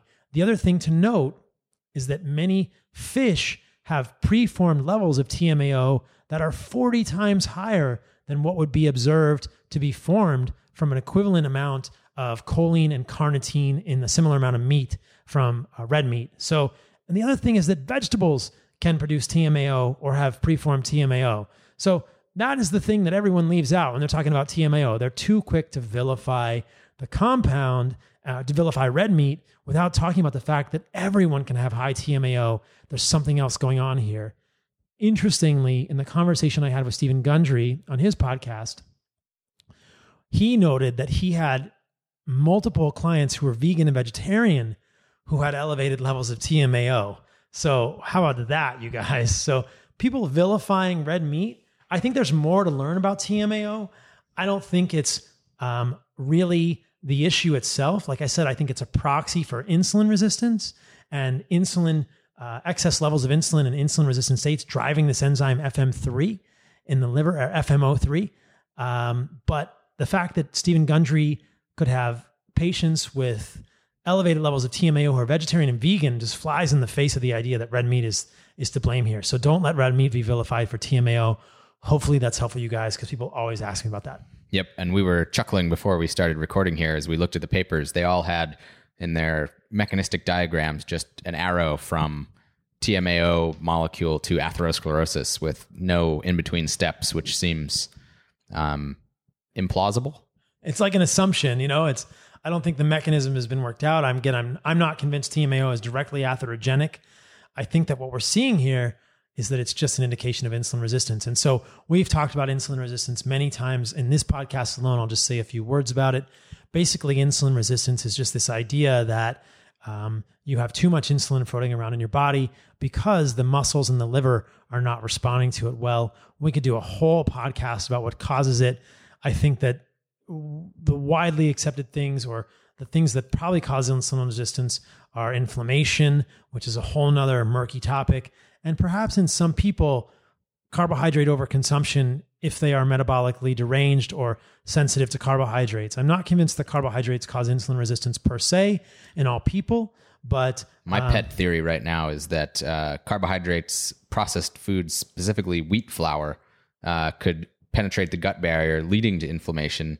And then the combination of the increased blood glucose, the inflammation, the damaged gut barrier leads to a whole bunch of inflammation, which then leads to insulin resistance. I definitely think that there's a lot of evidence that inflammation uh, is highly correlated with insulin resistance. I think those are connected. I think there's very plausible mechanisms involving mitochondrial dysfunction uh, and inflammation connected to insulin resistance. And it makes sense from an evolutionary perspective. Uh, I was reading recently that uh, CD8 cells have improved antiviral capability uh, when insulin is high. So generally, if you have a viral infection, uh, your body will actually trigger insulin resistance at the muscle with TNF alpha, which increases insulin, which improves the efficacy of CD8 cells. That's amazing. Yeah, that, that makes total sense. That makes total sense. So these are molecular mechanisms gone wrong in metabolically unhealthy humans evolutionarily. It's probably a very good thing to have insulin resistance during an infection, but yeah, inflammation. So, how do you get rid of inflammation? Well, you avoid oxidized oils, you avoid plant oils, you avoid immunologic activation through, I would argue, plant triggers, lectins, things like that. I've got another podcast that I did that should have come out the week before this where I talked about lectins with Paul Mason. So lots of stuff there, guys. Anything else? Should we wrap it up, man? We're rolling. Yeah, I guess we should wrap it up. I guess I could talk for a minute or two about my ridiculous experiments here. Yeah. Why don't you tell people uh, what you're doing? Well, we got a metabolic cart because I was interested to experiment with uh, my VO2 max training and also curious to measure respiratory quotient, which is uh, a measure of how much uh, fat versus protein versus carbohydrates you're oxidizing as a percentage of exhaled CO2. So if you, yeah, we don't really need to get into the details there, but you can tell if you're burning fat, burning protein, burning carbohydrates. So I wanted to do an experiment to ratchet up the protein as we were talking about, perhaps eating too much protein to see what happens to the respiratory quotient. Um, and then myself and Nick Andre are also working on doing at home insulin assays using what's called an ELISA, which is a um, Enzyme fancy, linked. fancy pants enzyme linked uh, immunoabsorbent assay. So we bought some old ChemLab equipment from eBay for a couple hundred dollars, and uh, we're off to the races. So hopefully we'll be able to provide some results on Twitter. That's uh, Nathan equals one and Nick Andre on Twitter. Um, maybe Paul will retweet us. Um, I would. when we have some some data with uh, insulin levels at various intakes of protein and fat. Um, see what happens with that. Yeah, I'm excited. I'm excited to see those results. It's cool that these guys are becoming scientists and pushing the field. Like I said, these software engineers, they're just too dang smart for all of us, and they're helping to really get us all to uh, be a little bit more cognizant of the nuances in, in this field. So it's really cool to have them along. Yep, and with any luck, we'll get Paul in here and measure his insulin and maybe his VO2 I'd max, love to, and we yeah. can report back. Absolutely. Well, Nathan, it's been a pleasure. Thanks for coming on with me, man. Thanks for helping me go through the study and adding your commentary. It's very appreciated. And I think that it's probably going to be more interesting for people to hear a little back and forth than just me talk. So I appreciate you coming on, man. And No problem. we'll have to Happy get to you, do it. We'll get you back on soon when you've got those results. We'll talk about it. Yeah, sounds good. All right, you guys. Thank you so much for listening to this one. It's been a pretty in-depth one, but I hope it'll be valuable for you guys because we I feel like it's just going to be a valuable tool for people to respond to these criticisms. If you made it this far, you deserve to go eat some liver or egg yolks or fat or meat. Enjoy it and as always, stay radical.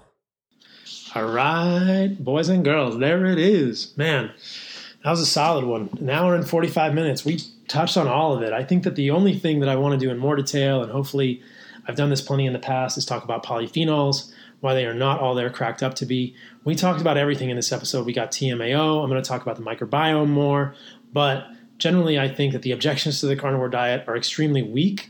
And I think that more and more people are going to start to appreciate the fact that this diet is extremely powerful and doesn't really have any downsides. I guess the only downside for some people is they don't get to eat plants anymore, which people find entertaining. But for so many people, this diet just provides a great source of the highest quality nutrient foods, and that is invaluable. So, as always, I believe that if you're eating more animal foods, you are going to do better. And if you want to eliminate all the plant foods, man, you are going to kick some major ass. So, check it out. So, that is my stuff. As always, my newsletter, paulsaladinomd.com front slash newsletter. I'm putting good articles in there, guys. I'm putting good content. I hope you guys are liking it. I'm getting great feedback. I've got a book coming out. It's called The Carnivore Code Unlocking the Secrets to Optimal Health by Returning to Our Ancestral Diet. If you have ideas for the cover images, let me know. Shoot me a DM on Instagram. It's Paul Saladino MD there if you guys don't know. Check out ancestralsupplements.com. Check out joovv.com front slash Paul. And you know what to do. Stay radical. Come down to Southern California, surf with me. All right, guys, later.